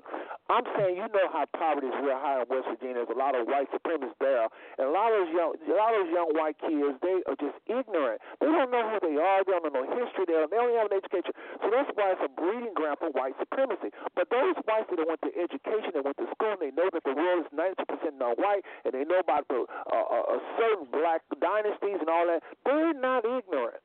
Those people are not ignorant. They know better. They are liars. Liars. And God is going to deal with them. They're deceivers. They know the truth. I've talked to them. We built America. You know you ain't built no America. How you gonna be out there be doing all the work that them slaves did? We built America. They just saying that. The true people that are the white supremacists are arguing in court is black people, minorities, because they don't know how white people live behind those closed doors. They don't know how white people really think. They don't know how white people are insecure with their money. They don't know how white people really idolize us. Like Elishua said one day, he was in his apartment, and it's real nice apartments in downtown. These whites was giving him a hard time, and he was just kept on to my man. I used to pass by my, my my window. I think he was saying somebody was looking in the window. He said, "Man, they they idolize us." They so freaking idolize. I some words he said, and like I said, this boy tripping. I thought about that. How do you think? I said, I think about you. You know, I thought this to myself. But after I began to understand it, he's right. They have secret worship us. They, they, there's an envy they have because how your skin's so beautiful and how y'all run so and how you're able to jump. They think about how they can't jump. They think about why they feel physically their ailments and their sickness. They know about the strong black babies. They know those are not white supremacists. Those liars, deceivers, and there's millions of them. White supremacists, on the other hand, they all say white power, white power, but it's us. We think we make comments like this, like some sister told me one time, Atlanta's too black. Where you get that from? Atlanta's too black. So I guess Africa is a, a failure. Uh, oh, she said, why does the same woman, same girl I used to date, she said, why this ain't never done to me? You live in America, to make that kind of statement. That's a sick person. Shaping your nose, elders. I'm talking about old black people. Some of the stuff they do and say, that stuff is sick, man. So that's what I'm saying. What do y'all talk about the enemy? The enemy is white supremacy, and we're in a land where it's prevalent in whites and in blacks. I'm done. Uh, Brother Seth, All right. you, what you stated as complicit, this is one of the things is that you just stated. Whites, I, I, I hate, I mean, no, I'm sorry, let me reword this. Sometimes it's confusing when we associate what we have termed as white supremacist groups when actually what we term them as violent white supremacist groups. When we talk about Ku Klux Klan, what they are is they're violent white supremacists. They're terrorist groups is what they are. But white supremacy is something that is embraced. Because white supremacy is a system. And it is a system that is the system and the agenda of the government. And because the government is that which is the the, the guardian of that system. And what happens is you said that once they I, I, don't, I remember how I can't exactly remember how you stated it. Is that when um, they buy into the system, it's not about buying in; it's about submission. See, the fact of the matter is that because it's a system, each and every one of us on, on this radio station, under the sound of my voice, everybody on the panel, is to a degree subject to this white supremacist system. That's just the reality because it is a system. And, and what happens is that this is what, but this is where it takes the courage, is that once submission has taken place, the next unavoidable step is assimilation. And when those who assimilate, what they do is if you've ever been convicted of a crime and there were people with you or people who benefited from your crime, what the what, what the law says is that you were complicit in that act because you benefited from it. So, in that regard, we have to see these things clear. When these people begin to assimilate, black people as well, that's why when you have a conversation, you disagree on so many points. Because you know why? You're talking with a person who has a mind that's been programmed by your enemy. So we have to understand that. Now, I have white people that I know, white people that I love, and I'm talking about my personal relationships. I can't speak to every white person out there. I don't know every and every person. But I can talk about those who I have encountered relationships, and I deal with them truthfully and honestly and upright. But when I see that system manifest itself, if that demon is manifest is the one that's motivating, I let them and that demon know. Wait a minute. You need to check yourself. Because I will not submit to that system. You will not intimidate me. And I want that understood. And I do that without study, whether you're a police officer, a judge, a janitor, a landlord. Because I will not let white supremacy rob me of my dignity to be a man. And that's what the system does through the simulation. And then when people become complicit in it, these people will, like this judge, they will, the situation happened in Dallas, but they will send people to jail. And we have nerve enough not to say that they are an enemy. They are our enemy. We have to know what an enemy is. And as far as what motivates them, that's really not always our concern. We have to take authority. Our enemy is what motivates Who is our the enemy. day? We, the day. What our day is, like I said, whether they be black or white, if you're subject to the system, and then you begin to promote the system, and then what happens is that it's inevitable that you're going to begin to oppress people once you assimilate into the system. You have become an enemy to Israel. Yes, you are because that's Well, well, well, real quickly, because I, I think we got a hand that went up. But really quickly, Elishua, uh, Pastor Chris ain't sitting a while. But listen, um, And I apologize, Pastor Chris, because I was just thinking about the fact that you hadn't spoken. I do apologize, please. we're just trying to, and, and that's good. We we we trying to tonight, folks. But listen, really I'm- I'm 'cause enjoying- I, I, I like what you just I'm, said. I'm enjoying. said- I'm enjoying the conversation, brother. well, I appreciate it. That was a good spirit.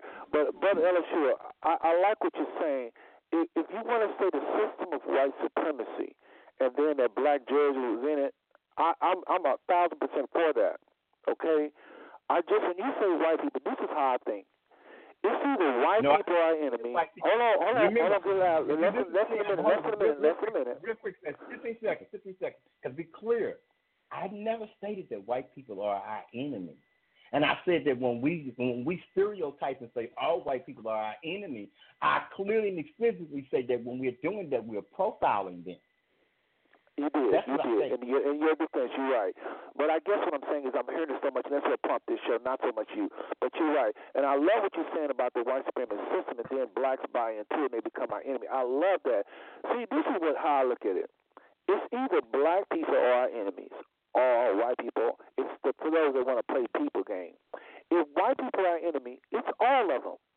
Quit playing around with it.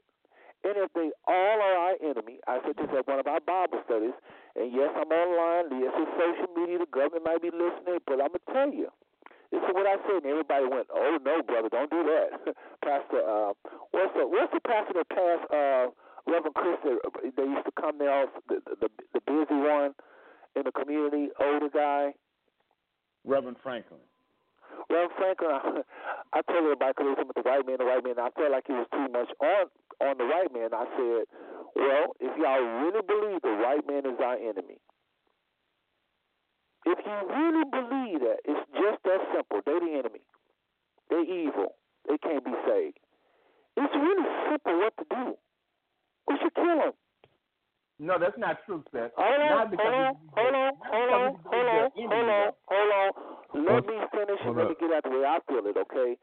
I am drop dead serious. Let me get this out. This is Brother Seth talking. These comments are not that of our guests, okay? Hear me out. I'm not playing with this. I'm not trying to be tougher than anybody. I promise to God. God is my witness over my mother's grave. If white people are the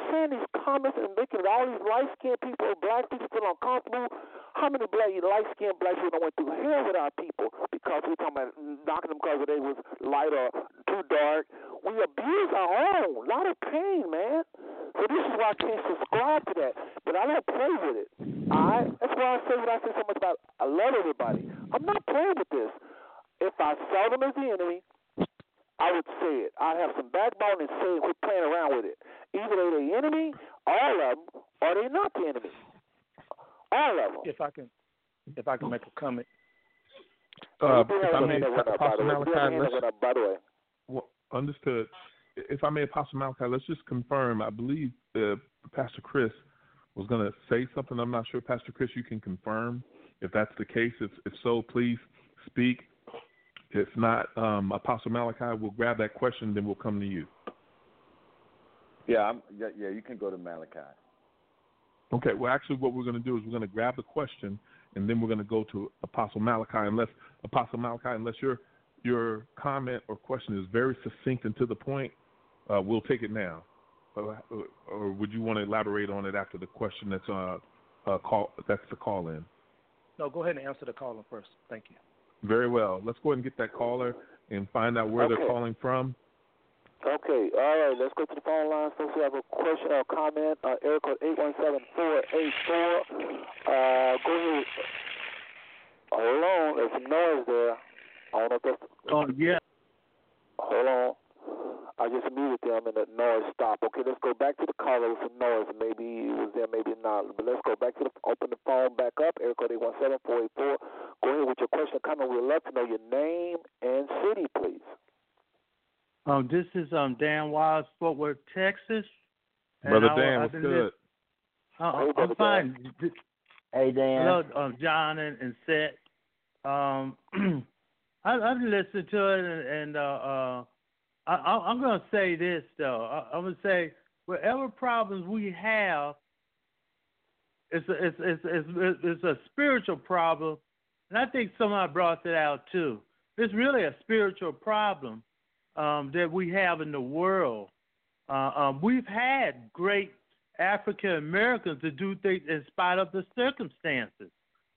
and That's I right. think the ones who have done and succeeded above all the things and the things that's happened in this world, they had to really be, they had to, they had to think different, and uh, um, they had to, they had to believe what they, what they, what they was doing. There's all types of accomplishments, accomplishments by African Americans, in spite of all the problems in the world.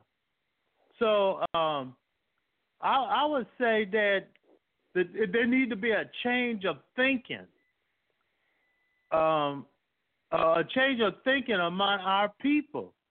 Um, we, we, Wow. we are we are um, in a in a race and in, in a race of stuff that has problems financially. We're in a race of lack of understanding. We're in a race that um, have problems with education, or even have in, don't want anything to do with education. Um, um, uh, we don't support each other. We there's all kinds of problems, but I think it all goes back to one thing: it's just not God, and people don't put God first in their lives. You put God first in his life, all this other stuff is going to be sorted out. Um, I'm not going to Okay, say the problems are going to go away. Can, can I interject with a question? Uh, uh, and I promise to be less than 30 seconds because it's the interjection, Okay. okay? When right. you say put God, put God, put God, keep in mind the Klan is burning a cross and they're singing Amazing Grace. Get this picture, Dan. Cross, about 100 people, sometimes it can be as many as 300 people, and they're saying this Amazing Grace. Dan, they not, they serious. They believe in the Lord Jesus Christ. Well, I'm going to say I'm going to say that you know most of the time uh, of our church world is have that what they say they have a tradition.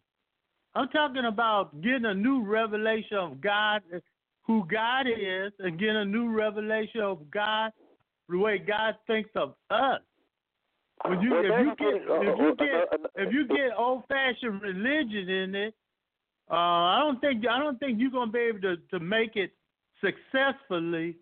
Uh, um, you, people have made it, but that Well- old style of of lack of understanding of the Word of God, that's the problem. That that you just said it. You said first God. I want you to say what you just said. So and, and I, that's all I was trying to get you to say. It's not that they need God. They already got God. They really do. They serious about it too. You can't say these people are not. I'm not. I, I know Christ said you know about love, but a lot of white supremacists. Uh, uh, I'm just talking my wife here right now, folks. I know there's a whole planet full of people, but I'm talking about those people that are ruling over, like LSU would say, the ruling power. Folks, they claim God, and and a lot of them love white people, love black people, but it's a rap kind of love. There was slave, all slaves that beat all slave owners didn't necessarily act the same. There was paternalism type of white supremacy where we know what's best for you, we'll take care of you, we're gonna fight you, we're gonna fight, we're gonna fight for you. These Northerners, the Yankees, it's it's a sharp kind of love. They think they are obeying the scriptures. So here's what they need, Dan. Well, They, They hold, have to hold be- on, hold on, hold on, hold on, Dan. They need what I was saying earlier. They need to get rid of the lies, deception, and ignorance. Keep on claiming Jesus, but find what he really said. Keep on studying your Bible, but find out who are those people in the Bible, and then come back and holler at your boy after you find out that Jesus was a Negro. Come back and holler at your boy after you find out all those kings was a Negro. Now, how you gonna stand on white supremacy? Now go back to singing "Amazed." It's a whole new different ball. I ain't talking about church church church people. I'm talking about people that really know their God. You're talking about church Hey. people. You're talking about church people. I'm talking about people who know their God. Real people who Um, know their God. I'm not saying any other people. There are different levels of Christianity. There's different levels of maturity in God. So just Last because week somebody crack a. Bible, just because somebody lift a Bible in their head, don't make don't make them a Christian. If I may, if I may, if I a may, if I may, ago. Brother Moderator. Go if I ahead. may, Brother Moderator. if I may, we we have 20 minutes remaining. Uh, we will be uh, completing the show at 10 o'clock Central Standard Time. Um, I would like for us to focus on the answer. Um, That's the answer. Brother Moderator. God. uh, w- w- hold on, Brother if I may. uh, No, what Brother we're Moderator. gonna I'll do- Oh, okay. Great. I'm sorry. one moment. We, we want to focus on the answer, okay? Dan is putting forth his answer, but prior to that, again, as stated, Brother Malachi was on hold. He had something he wanted to say prior to Dan calling in, and we took the uh, Dan's call in, which is fine. Let's go ahead and, and get over to Brother Malachi. Brother Malachi, if you could make your comment, uh, preferably about two minutes Dan, thank you for uh, the or comment, question. Dan. Thank you for the comment, brother Thank Dan. you, Dan. And then what we're going to Okay. do is we're just going to we're going to we're just going to have a brainstorm.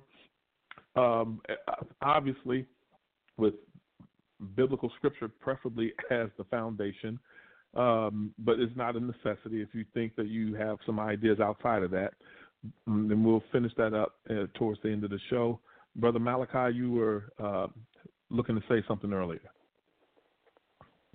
Well, uh, again, I just want to re- reiterate on the solution, eh, which is to uh, the prayer of Solomon at the first uh, at the dedication of the temple. He said that if we My should man. bethink ourselves, bethink ourselves.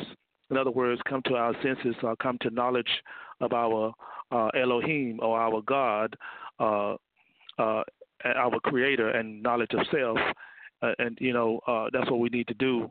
Uh, and uh, like Marcus Garvey suggests, you know, we need to organize ourselves and and do for self. Uh, that's the solution right there. And I want to make a statement about the the uh, a lot of the uh, conflict that goes on in Africa, uh, such as uh, Brother Seth mentioned about the Hutus and the uh, the other ethnic group in Rwanda.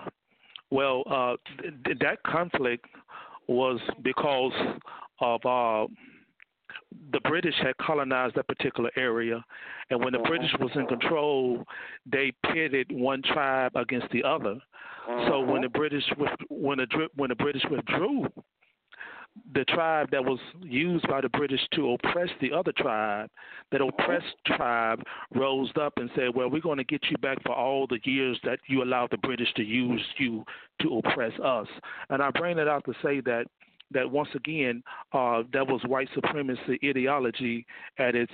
Uh, I don't mean to be insensitive to what happened, but that was white supremacy ide- ideology uh, uh, at its best in uh, driving uh, melanated one melanated nation to commit genocide on another melanated nation. Thank you. Very well. I have to quickly jump in and say my piece right this very moment because what Dan stated, I agree with, but on the level that Brother Malachi stated it, um, I, it was to the point that I actually went ahead and pulled this up. We all are familiar with the scripture. If my people will humble themselves and pray, it, that is how we would get the Most High to rise up on our behalf. Solomon, it, it, this is uncanny what he states. I'm going to take this from First Kings 8. I'm going to pick this up at verse 46. I'm just going to read this, verse 46 to, uh, to 51, because it says it all. It says it all. When and he's referring to what the Israelites hadn't done yet, but on from a prophetic standpoint would be doing. When they sin against you, for there is none who does not sin, and you become angry with them and give them over to their what? Their enemies, who take them captive to their own lands, far away or near. And if they have a change of heart in the land where they are held captive, and repent and plead with you in the land of their captors. Listen to that, y'all. We have sinned. That's what they're praying. We've sinned. We have done wrong. We have acted wickedly. And if they turn back to you with all their heart and soul in the land of their enemies who took them captive, and pray to you toward the land you gave their ancestors, toward the city you have chosen, and the temple I have built for your name, because Solomon built that temple for the name of the Most High, then from heaven, your dwelling place, hear their prayer and their plea, and uphold their cause, and forgive your people who have sinned against you. Forgive all offenses they have committed against you, and cause their captors to show them mercy, for they are your people and your inheritance, whom you brought out of Egypt, out of the iron smelting furnace. I'm going to stop right there because to me, that really encapsulates what has to be done. Um, with all due respect to Brother Malachi, us getting together, looking to, like we said, we, we should think and, and, and build our own business entities is just simply is not going to happen until we go back to the Most High and say, look, we have jacked up. We see the sins of our fathers. We see our sins. We apologize. We repent. We Yes. turn back to you. Then Yes. we can have Him remove what's currently upon us as a people, and then we can get together. Any steps to get together prior to will end up exactly as they've always ended up in shambles. Second Brother John, Chronicles if I may? 7:14. Second Brother John, Chronicles if I may? 7:14. because this is my last comment. Uh, actually, that's not entirely correct. Because when we talk about businesses and building businesses, we got it wrong. And I will give you the scripture for that. Because I would ask Brother Dan, are you encouraging us to have the mind of Christ that not we be closer to God, because I assume that most of us are closer to God in some degree of the dimension, or that we're trying to preserve our existence in America. Because the scripture that John said, if my people who are called by name would would, would, would pray and forg- and ask in forgiveness and humble themselves, what does he say? I'll heal their land. He never said I'll heal America. I'm going to say something that's going to be very somber, and let me say it, and when I get through, I'll just listen for the remainder of the night. We're never going to have the type of deliverance that we are giving the expectations to people in this nation because the system is designed for our destruction. We are at the end game. And at the end game, he says, Come out of her, my people, that you take none of her plagues uh, that you take not of her, of her plagues or the maladies that are coming upon her. Because all the scriptures that speak in light of Israel's restoration, reformation, in light of Israel's revival, is talking about Exodus. And so, Brother Dan, when you say people who know God and who know the Word, no. They know Christianity and they know the Word from a Christian orientation and perspective and paradigm because the biblical orientation is that if Israel is to ever get released, she got to go home. Because, Brother Malachi, you are right. And, Brother Seth, you are right. White people are not just our enemies. And that if we did what you stated, we would be out of the will of God. Because he says that I still avenge my enemies. But when I come, shall I find faith on the earth? Because what he states, he says is you got to go. You got to leave. And then he's going to take care of our enemies. But he's not going to take care of them while we're living on North American soil. And that's what we do not want to embrace. So when we come together and we get people together, no, brother Malachi, I do not believe in the fact that we are trying to preserve an existence in America. So if we're getting people together, we need to get them with a mindset to extract themselves from this white supremacy ideology so they can first know who they are. And then after they know who they are, we need to tell them, what's down God's agenda? What are you supposed to do? He says, come out of her, my people. Uh, if I may, Brother L. So the example that you used is actually can be drawn back from Egypt, where a nation became a nation within a nation. Exactly. Did they not? Did they not spoil the Egyptians? When they were exiting. Agreed. Agreed. So b- prior to or afterwards? They spoiled them prior to, and the reason why is because simply what you stated earlier is that Israel realized there was n- they, that they, they realized there was not going to be any deliverance in Israel, and the same instructions that they gave us, he gave them, and that was to leave. And in doing so, Pharaoh wouldn't let them go. So, so God let them know, you think you're in charge? I'm in charge. And God said he hardened Pharaoh's heart. And in doing so, he separated the wheat from the tare because it says all the sinners of my people should die by the sword. And that's why I come I say that if we did what Seth said, if we realized that all of these people were our enemy and took up arms against them, no, that would not happen because we are out of time and out of place. Because the scripture states that at that appointed time, these people are, will I, will I leave Hebrew Israelites say, but they said with the wrong spirit and out of context, they are going to be our servants. I was reading in Isaiah 60 today. And the Gentiles shall come to thy light, and kings shall bright thy brightness of thy rising. Let thy eyes rise about, and see thy gathering themselves together. They come to thee. Thy sons shall come from afar, and thy daughters shall nurse at thy side. Then shalt thou see, and then thou shalt flow together, and our hearts shall fear and be enlarged, because the abundance of the sea shall be converted unto thee, and the forces of the Gentiles shall come unto Brother thee. Brother L. Brother L. Yeah. If I may, if I may, because my point was very, very i- i- succinct, and all that it was is this: No, no, no. I, I'm, to- I'm not, like I said, now remember I said I said it's not entirely true because what that No, statement no, I'm with gives you. the implication.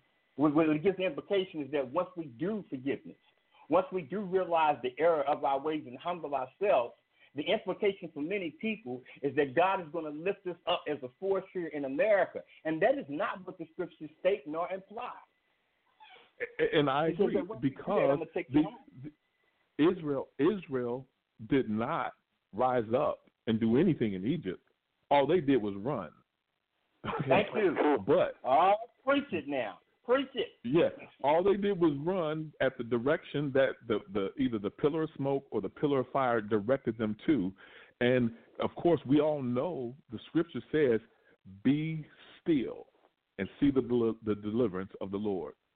And so all they had to do was just follow simple instructions. So the only point that I was really trying to bring out is that you did not have the people of Egypt. I'm talking about the population of Egypt chasing them into the Red Sea. You had the government army chasing them into the Red Sea. And we've established that there's many white people who were about as ignorant as we were before we came into this knowledge. They didn't know, and they still don't know. Yes, they are beneficiaries of what has taken place, but even that is lost on many of them. All I'm saying is that we will not leave this land without great spoil because that is Right. in the scripture. That's And all I I was agree. really and, trying and, to and say. if I may, if I I, may interject here, if I may interject, uh, uh, those of you that's listening uh, to this to this note to this um, show, please call uh, the phone number at ten o'clock. Of course, I don't know if we're gonna roll over now, brother, but the brother said We well, are not. We. Okay, we won't. Uh, he may have to go, but yeah, I don't know what does that mean because I, I have a few things to say. And I don't know if I'm gonna be able to get it out, but if so, brother John will be leaving us, and You I'll can just do it, brother little words. But uh, I know he's got to go though for real. Everybody's. I think everybody's beginning to learn that now, brother John. But uh, listen, uh, folks, if please call the phone number if you want to keep listening. If we roll it, we may not. But I do have a few things to say, and I don't know if we can get them out. Pastor Chris did drop. Pastor Chris did drop. But I want to get final words Okay. from Ella Short in less than like a minute, and then Pastor uh, Malachi as well as the moderator. But I just want to say this really quickly. Um, when y'all say come out of here, my people, I do think Brother Dan is right in terms of that they know who God is. I think people are saying they know who God is, but I think what brother the brother is saying if they really met the true God, then the true God, uh, for those of you listening, may not be black, or it don't matter really who listening, but just for so everybody know, the true God that Dan talking about, He's gonna show you who those people are in that Bible. And Mr. White Man, Mr. White Lady listening, you will not, if you are, continue promoting white supremacy. Because you will have to stand, you will have to preach that that you know. And if your heart is born again, like a lot of you are, you will begin to tell the truth about who Christ was and throw and throw down those images in your churches. I think we've heard a lot of good solutions tonight, but I'm gonna I'm gonna I'm gonna on my final. But quickly coming out of her, leaving the nation, I do think Elishua has a point. I think there's a deliverance you can have in your personal life by doing Brother Dan say, really getting to know who the Father is. because He's going to show you those people are, who we are as a people. And even if He don't show you who, who the true Israelites are because of something inside of your mind called white supremacy, He'll show you other things in the Scripture that will that will cause your heart to have passion for these people. Just too many people don't have no passion. I'm talking about so-called African Americans too if you do like Brother Dan said, do follow the scriptures and, and, and that ruach or the Holy Spirit, I don't think you're going to be a racist house holler somewhere burning a flag talking about amazing grace. These are rebellious Christians that are not listening to the Holy Spirit, and they know better, and I'll say it to their face, they know better. They're truly born again. All right? But some people are not born again. They just jump on the bandwagon Christianity because their mom and daddy was a Christian. They don't have no personal relationship. But I do think you should know them by their love. So, but Elishua, what he said was profoundly true. I think we as a nation will be delivered, won't be delivered until we leave. I think as a nation, we will not have the things that a nation have until we leave this country. But individually, following the Holy Spirit, you can have Yah or God or the Most High blessing you, blessing your socks off. You can be happy. You can have the peace that passes all understand, even in Babylon. After all, the Bible was written mostly by Israelites that was in bondage. The nation, the, the, the prophets, most of their writings, from my understanding, they can correct me if I'm wrong, but they was wrote while the Israelites was in bondage as a nation. True, but true. those prophets was doing all kind of miracles and stuff. So you can have the power of God in your life if you follow that ruach. So you've heard several uh, answers tonight, but I'm gonna say more of that once I'm recapping. Uh, Brother moderator, I would, you know, it's up to you what you're gonna do. With us. It's probably time for everybody to give a final. Like Uh, you're going to recap. you're going to recap, and, and we're going to close on out. Um, anyone who wants to say good night and goodbye, we'll, we'll give them time to do such. Well, yeah, just recapping. It sounds like we've heard a lot of answers, a lot of solutions. We've heard Well, uh, Brother come out of here, Brother my people. Seth, Brother Seth, Brother Seth, actually what you stated is that you were going to recap, you're going to make your comments, you're going to recap, and let everybody have a minute for a closing thought. Right, I would. That's what I want to do. Everybody go around with the with the final, and then brother, I'm gonna say goodbye to John, everybody, and then I'm just gonna recap everything after everybody's gone because I I do think he's right about keeping with two hours because people compliment when we do that. But I do have I do want to recap. I don't know if y'all be on the line or not, but I'm just gonna go through the solutions we've heard, and I was trying to do it just then. But uh, uh, moderator, you want what do you want? You you, you called the show. Uh, Brother L, uh, your last thoughts. Well, one thing I want to say is uh, real quick in closing with that is that John, when they Israel, when Pharaoh drove them out, this was the motivation. He said, lest they join, he said they're increasing, unless they join forces with the enemy and and come against us, let us oppress them. Um, Right. Israel is raising, Israel is waking up, and Israel is becoming an irritation to America, and we promise to be a further irritation to America. And as a result, the the oppression that has come upon us, as you can see, is intensifying. intensifying. And uh, brother Dan, my last words to you is to say is that black people have never had a problem knowing God. We have been the salvation for America on many fronts. We have been the preservation of this of this nation. We have been salt and light in a dark world.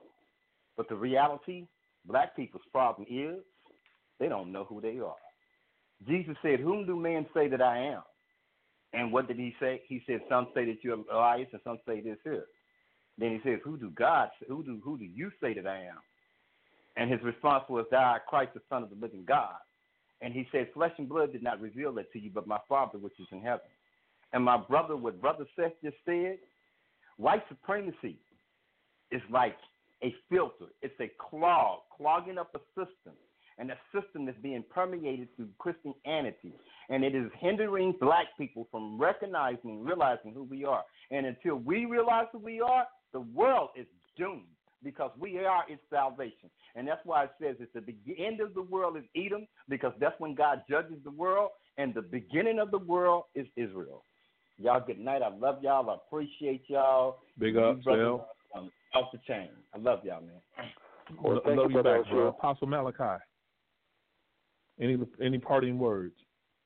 Yes, yes. Uh, uh, you know, uh, j- just remember the solution uh, based on what Elishua said, Brother Seth said, and what I said from uh, the prayer of Solomon, that we should bethink ourselves in the land of our captivity, in the land of our enemies, uh, and return back to the Most High Yah Elohim, our God Elohim, the God of Abraham, Isaac, and Jacob, uh, you know, He will aid us uh, out of this uh, land because that's ultimately uh, the ultimate solution right there is that we will come out of her because uh, frankly uh, the United States is not going to be saved. It's, it's going to come down and even even uh, Billy Graham said uh, that, that if God does not judge America, he must go back and apologize to Sodom and Gomorrah.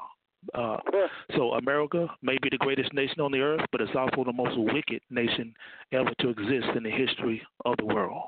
But I thank you for allowing me on, and I love you all in the Most High's name. Well, appreciate it, brother. Apostle Malachi. Um, brother L, yeah, uh, brother Seth. Um, I'll just say good night to the peoples. You go ahead and recap and close out the show. Brother, uh, again, thank you for moderating the show. Really appreciate everything you do. It's just My pleasure. always so. Um, I just really appreciate it. Really appreciate it. All right. No doubt. All right.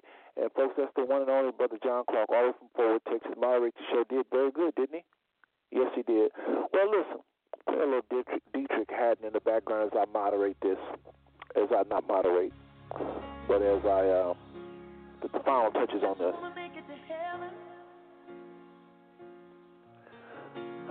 Okay, let's get my notes out here.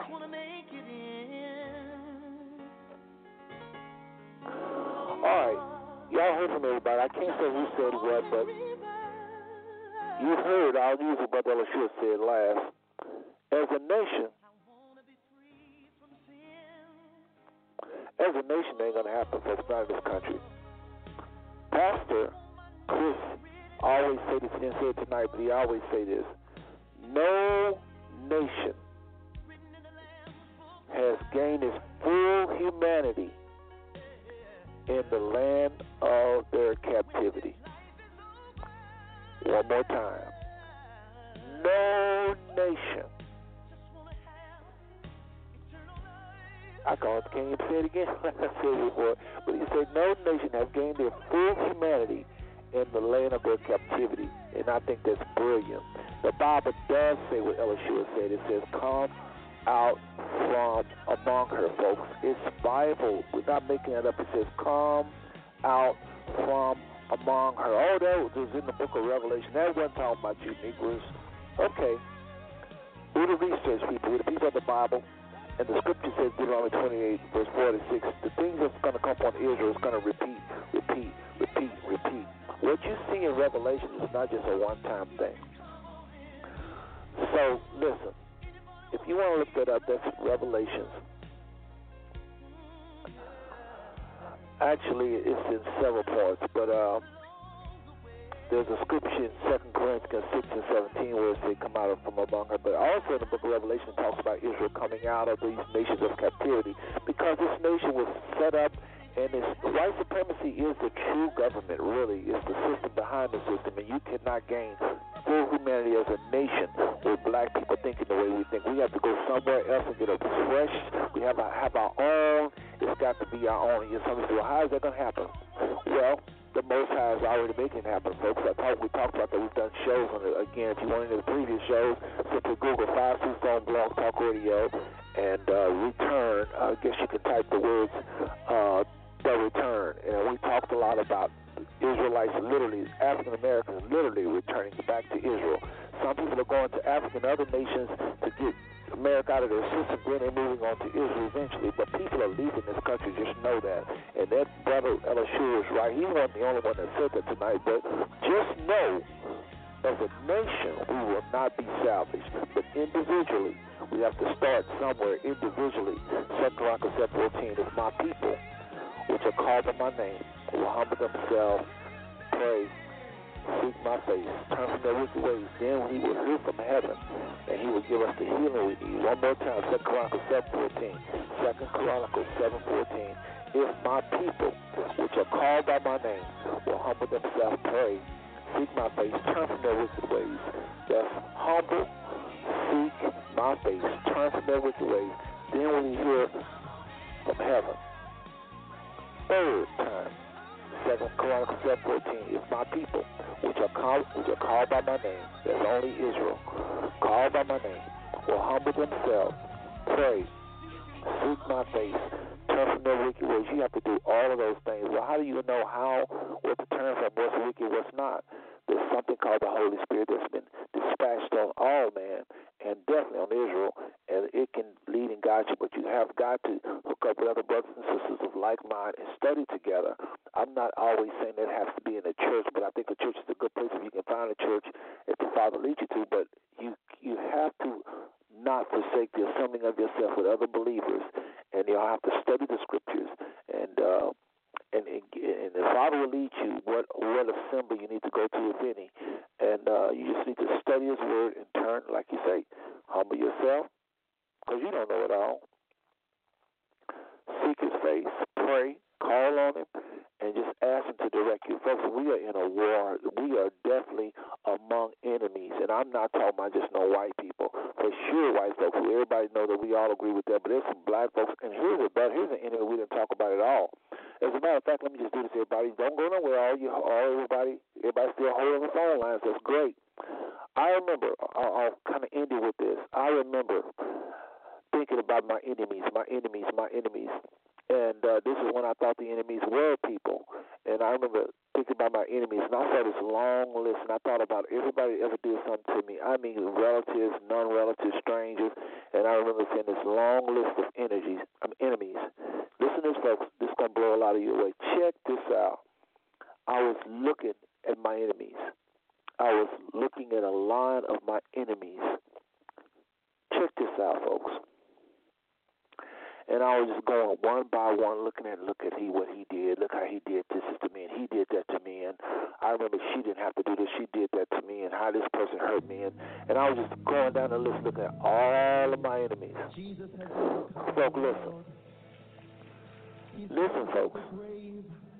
In this long line of enemies, I noticed a face that I was very familiar with, and it was me. I was in the line, and I could say, why am I in the line? Folks, I guarantee you, if you be honest, take out a calculator and just start writing them down, you have done more to harm yourself than probably most of your enemies combined. Because you don't see them every day. You see yourself every day. You see your rebellion every day. You see your procrastination every day. You see you're not reading the word every day. You see you're not in fellowship with like minded believers every day. You see you're not praying every day if that's what you do. Can't say everybody do that every day, but I'm just saying we are our biggest enemy. That's the first enemy we need to slay. Like I think Pastor uh, Malachi, brother, was on tonight, wasn't he? You know, Marcus Garvey said it right. Our biggest enemy is, is, is, is internal. And yes, it's, it feeds on white supremacy, but it's inside of us, folks. I open up talking about the flesh. We didn't talk about that hardly at all. We can't. This show could be five shows because again, there's something about it that craves evil. This is why we need the Father in our life. We need His Holy Spirit. And it won't hurt. It will help also. The scripture talks about fasting and denying your flesh, and while you're fasting, seeking the Father with lots of prayer, and reading His Word, while you're afflicting your body, That's supposed to be one of the most powerful things you can do as a human being to get close to the Father. Fasting is something about it, folks. It's the Word. The scriptures speak highly, so add that to the list. Fasting and prayer. But folks, I was in that line of enemies. And if you be honest, you'd say the same thing. So tonight we said a lot of things. Remember, you can rewind these shows, it's recorded. So I just to a lot of brothers and sisters that you feel is borderline uh, on calling white people the enemy. Our, uh, our big white village is super evil. But we got to get this right, folks. We got to get this right. We got to get this right because the Father can't. We're to be limited if we have hate. Because if white people, you see them as the devil, you have the capacity to hate them. Because we're supposed to hate what is evil. And if evil is a people, you have the capacity, maybe hidden, maybe subconscious, but you will hate. And we can't afford that. We are Israel. We got to lead the nations to a pure worship. And it starts with loving all human. We're supposed to hate lies and deception and ignorance. Like I said earlier, these are the, this is what fuels the enemy. You take away the lies, deception, and ignorance, I guarantee you ain't got no enemy. I know it's evil spirits, of course, but I mean outside of evil spirits, if you can just take away lies from people, give them the truth, where deception is is there instead of half and half truth, give them the full truth, and where ignorance is there, no information, give them truth.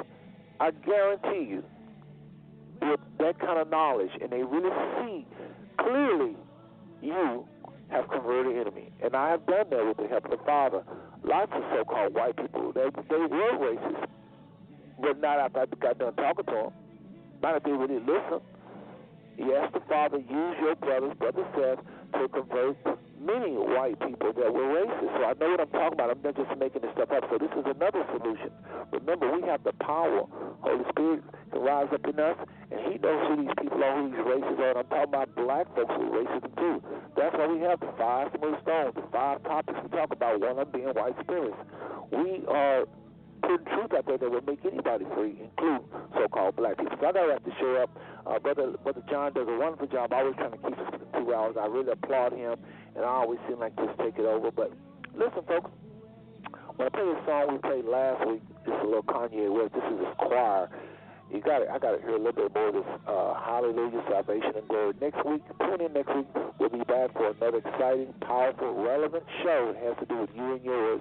Last thing I want to say is, Brother Dan, Brother Dan, Brother Dan, we want to definitely uh, talk about his uh, gospel tracks, wild.com. Dan has these little booklets that he that he has been uh, producing for many years all over the world called Tracks, where it talks about the gospel, who Christ was, how he came, lived, died, rose, and is going to return. The gospel, the gospel, rolling little tiny booklets. Dan has a business where he issued tracks out to people, and he have, uh, of course, uh, uh, offered to give interview 25 free ones if you go to that site and uh, uh, uh, do business with him. Uh, 25 and, mention the Gospels on Network. Of course, he'll uh, be able to give you 25 free tracks. But his tracks go all over the world. Dan Wallace is our advertiser, long uh, advertiser right now on the Foot Stone. Again, he's at www. Gospel Tracts, T R A C T S wow.com. Dan has been born again for many, many years. He was on last week if you didn't miss, you missed the show. And he, he's he really loves the Father. And that's why I do business with Dan. That's why I have him on because the brother is really, really genuine in his walk with the Father.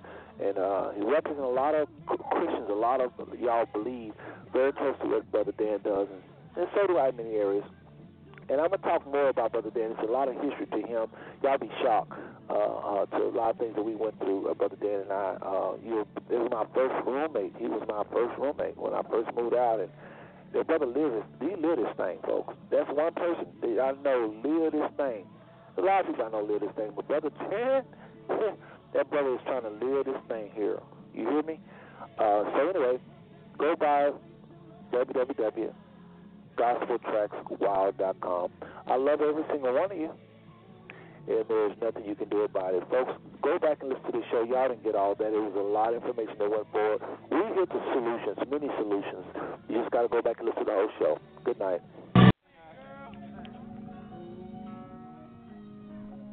The God we serve is excellent, and we give him the highest praise on the day. Somebody say hallelujah to the Lord. Hallelujah. Come on, you may know this. Sing with us. Hallelujah. Hallelujah.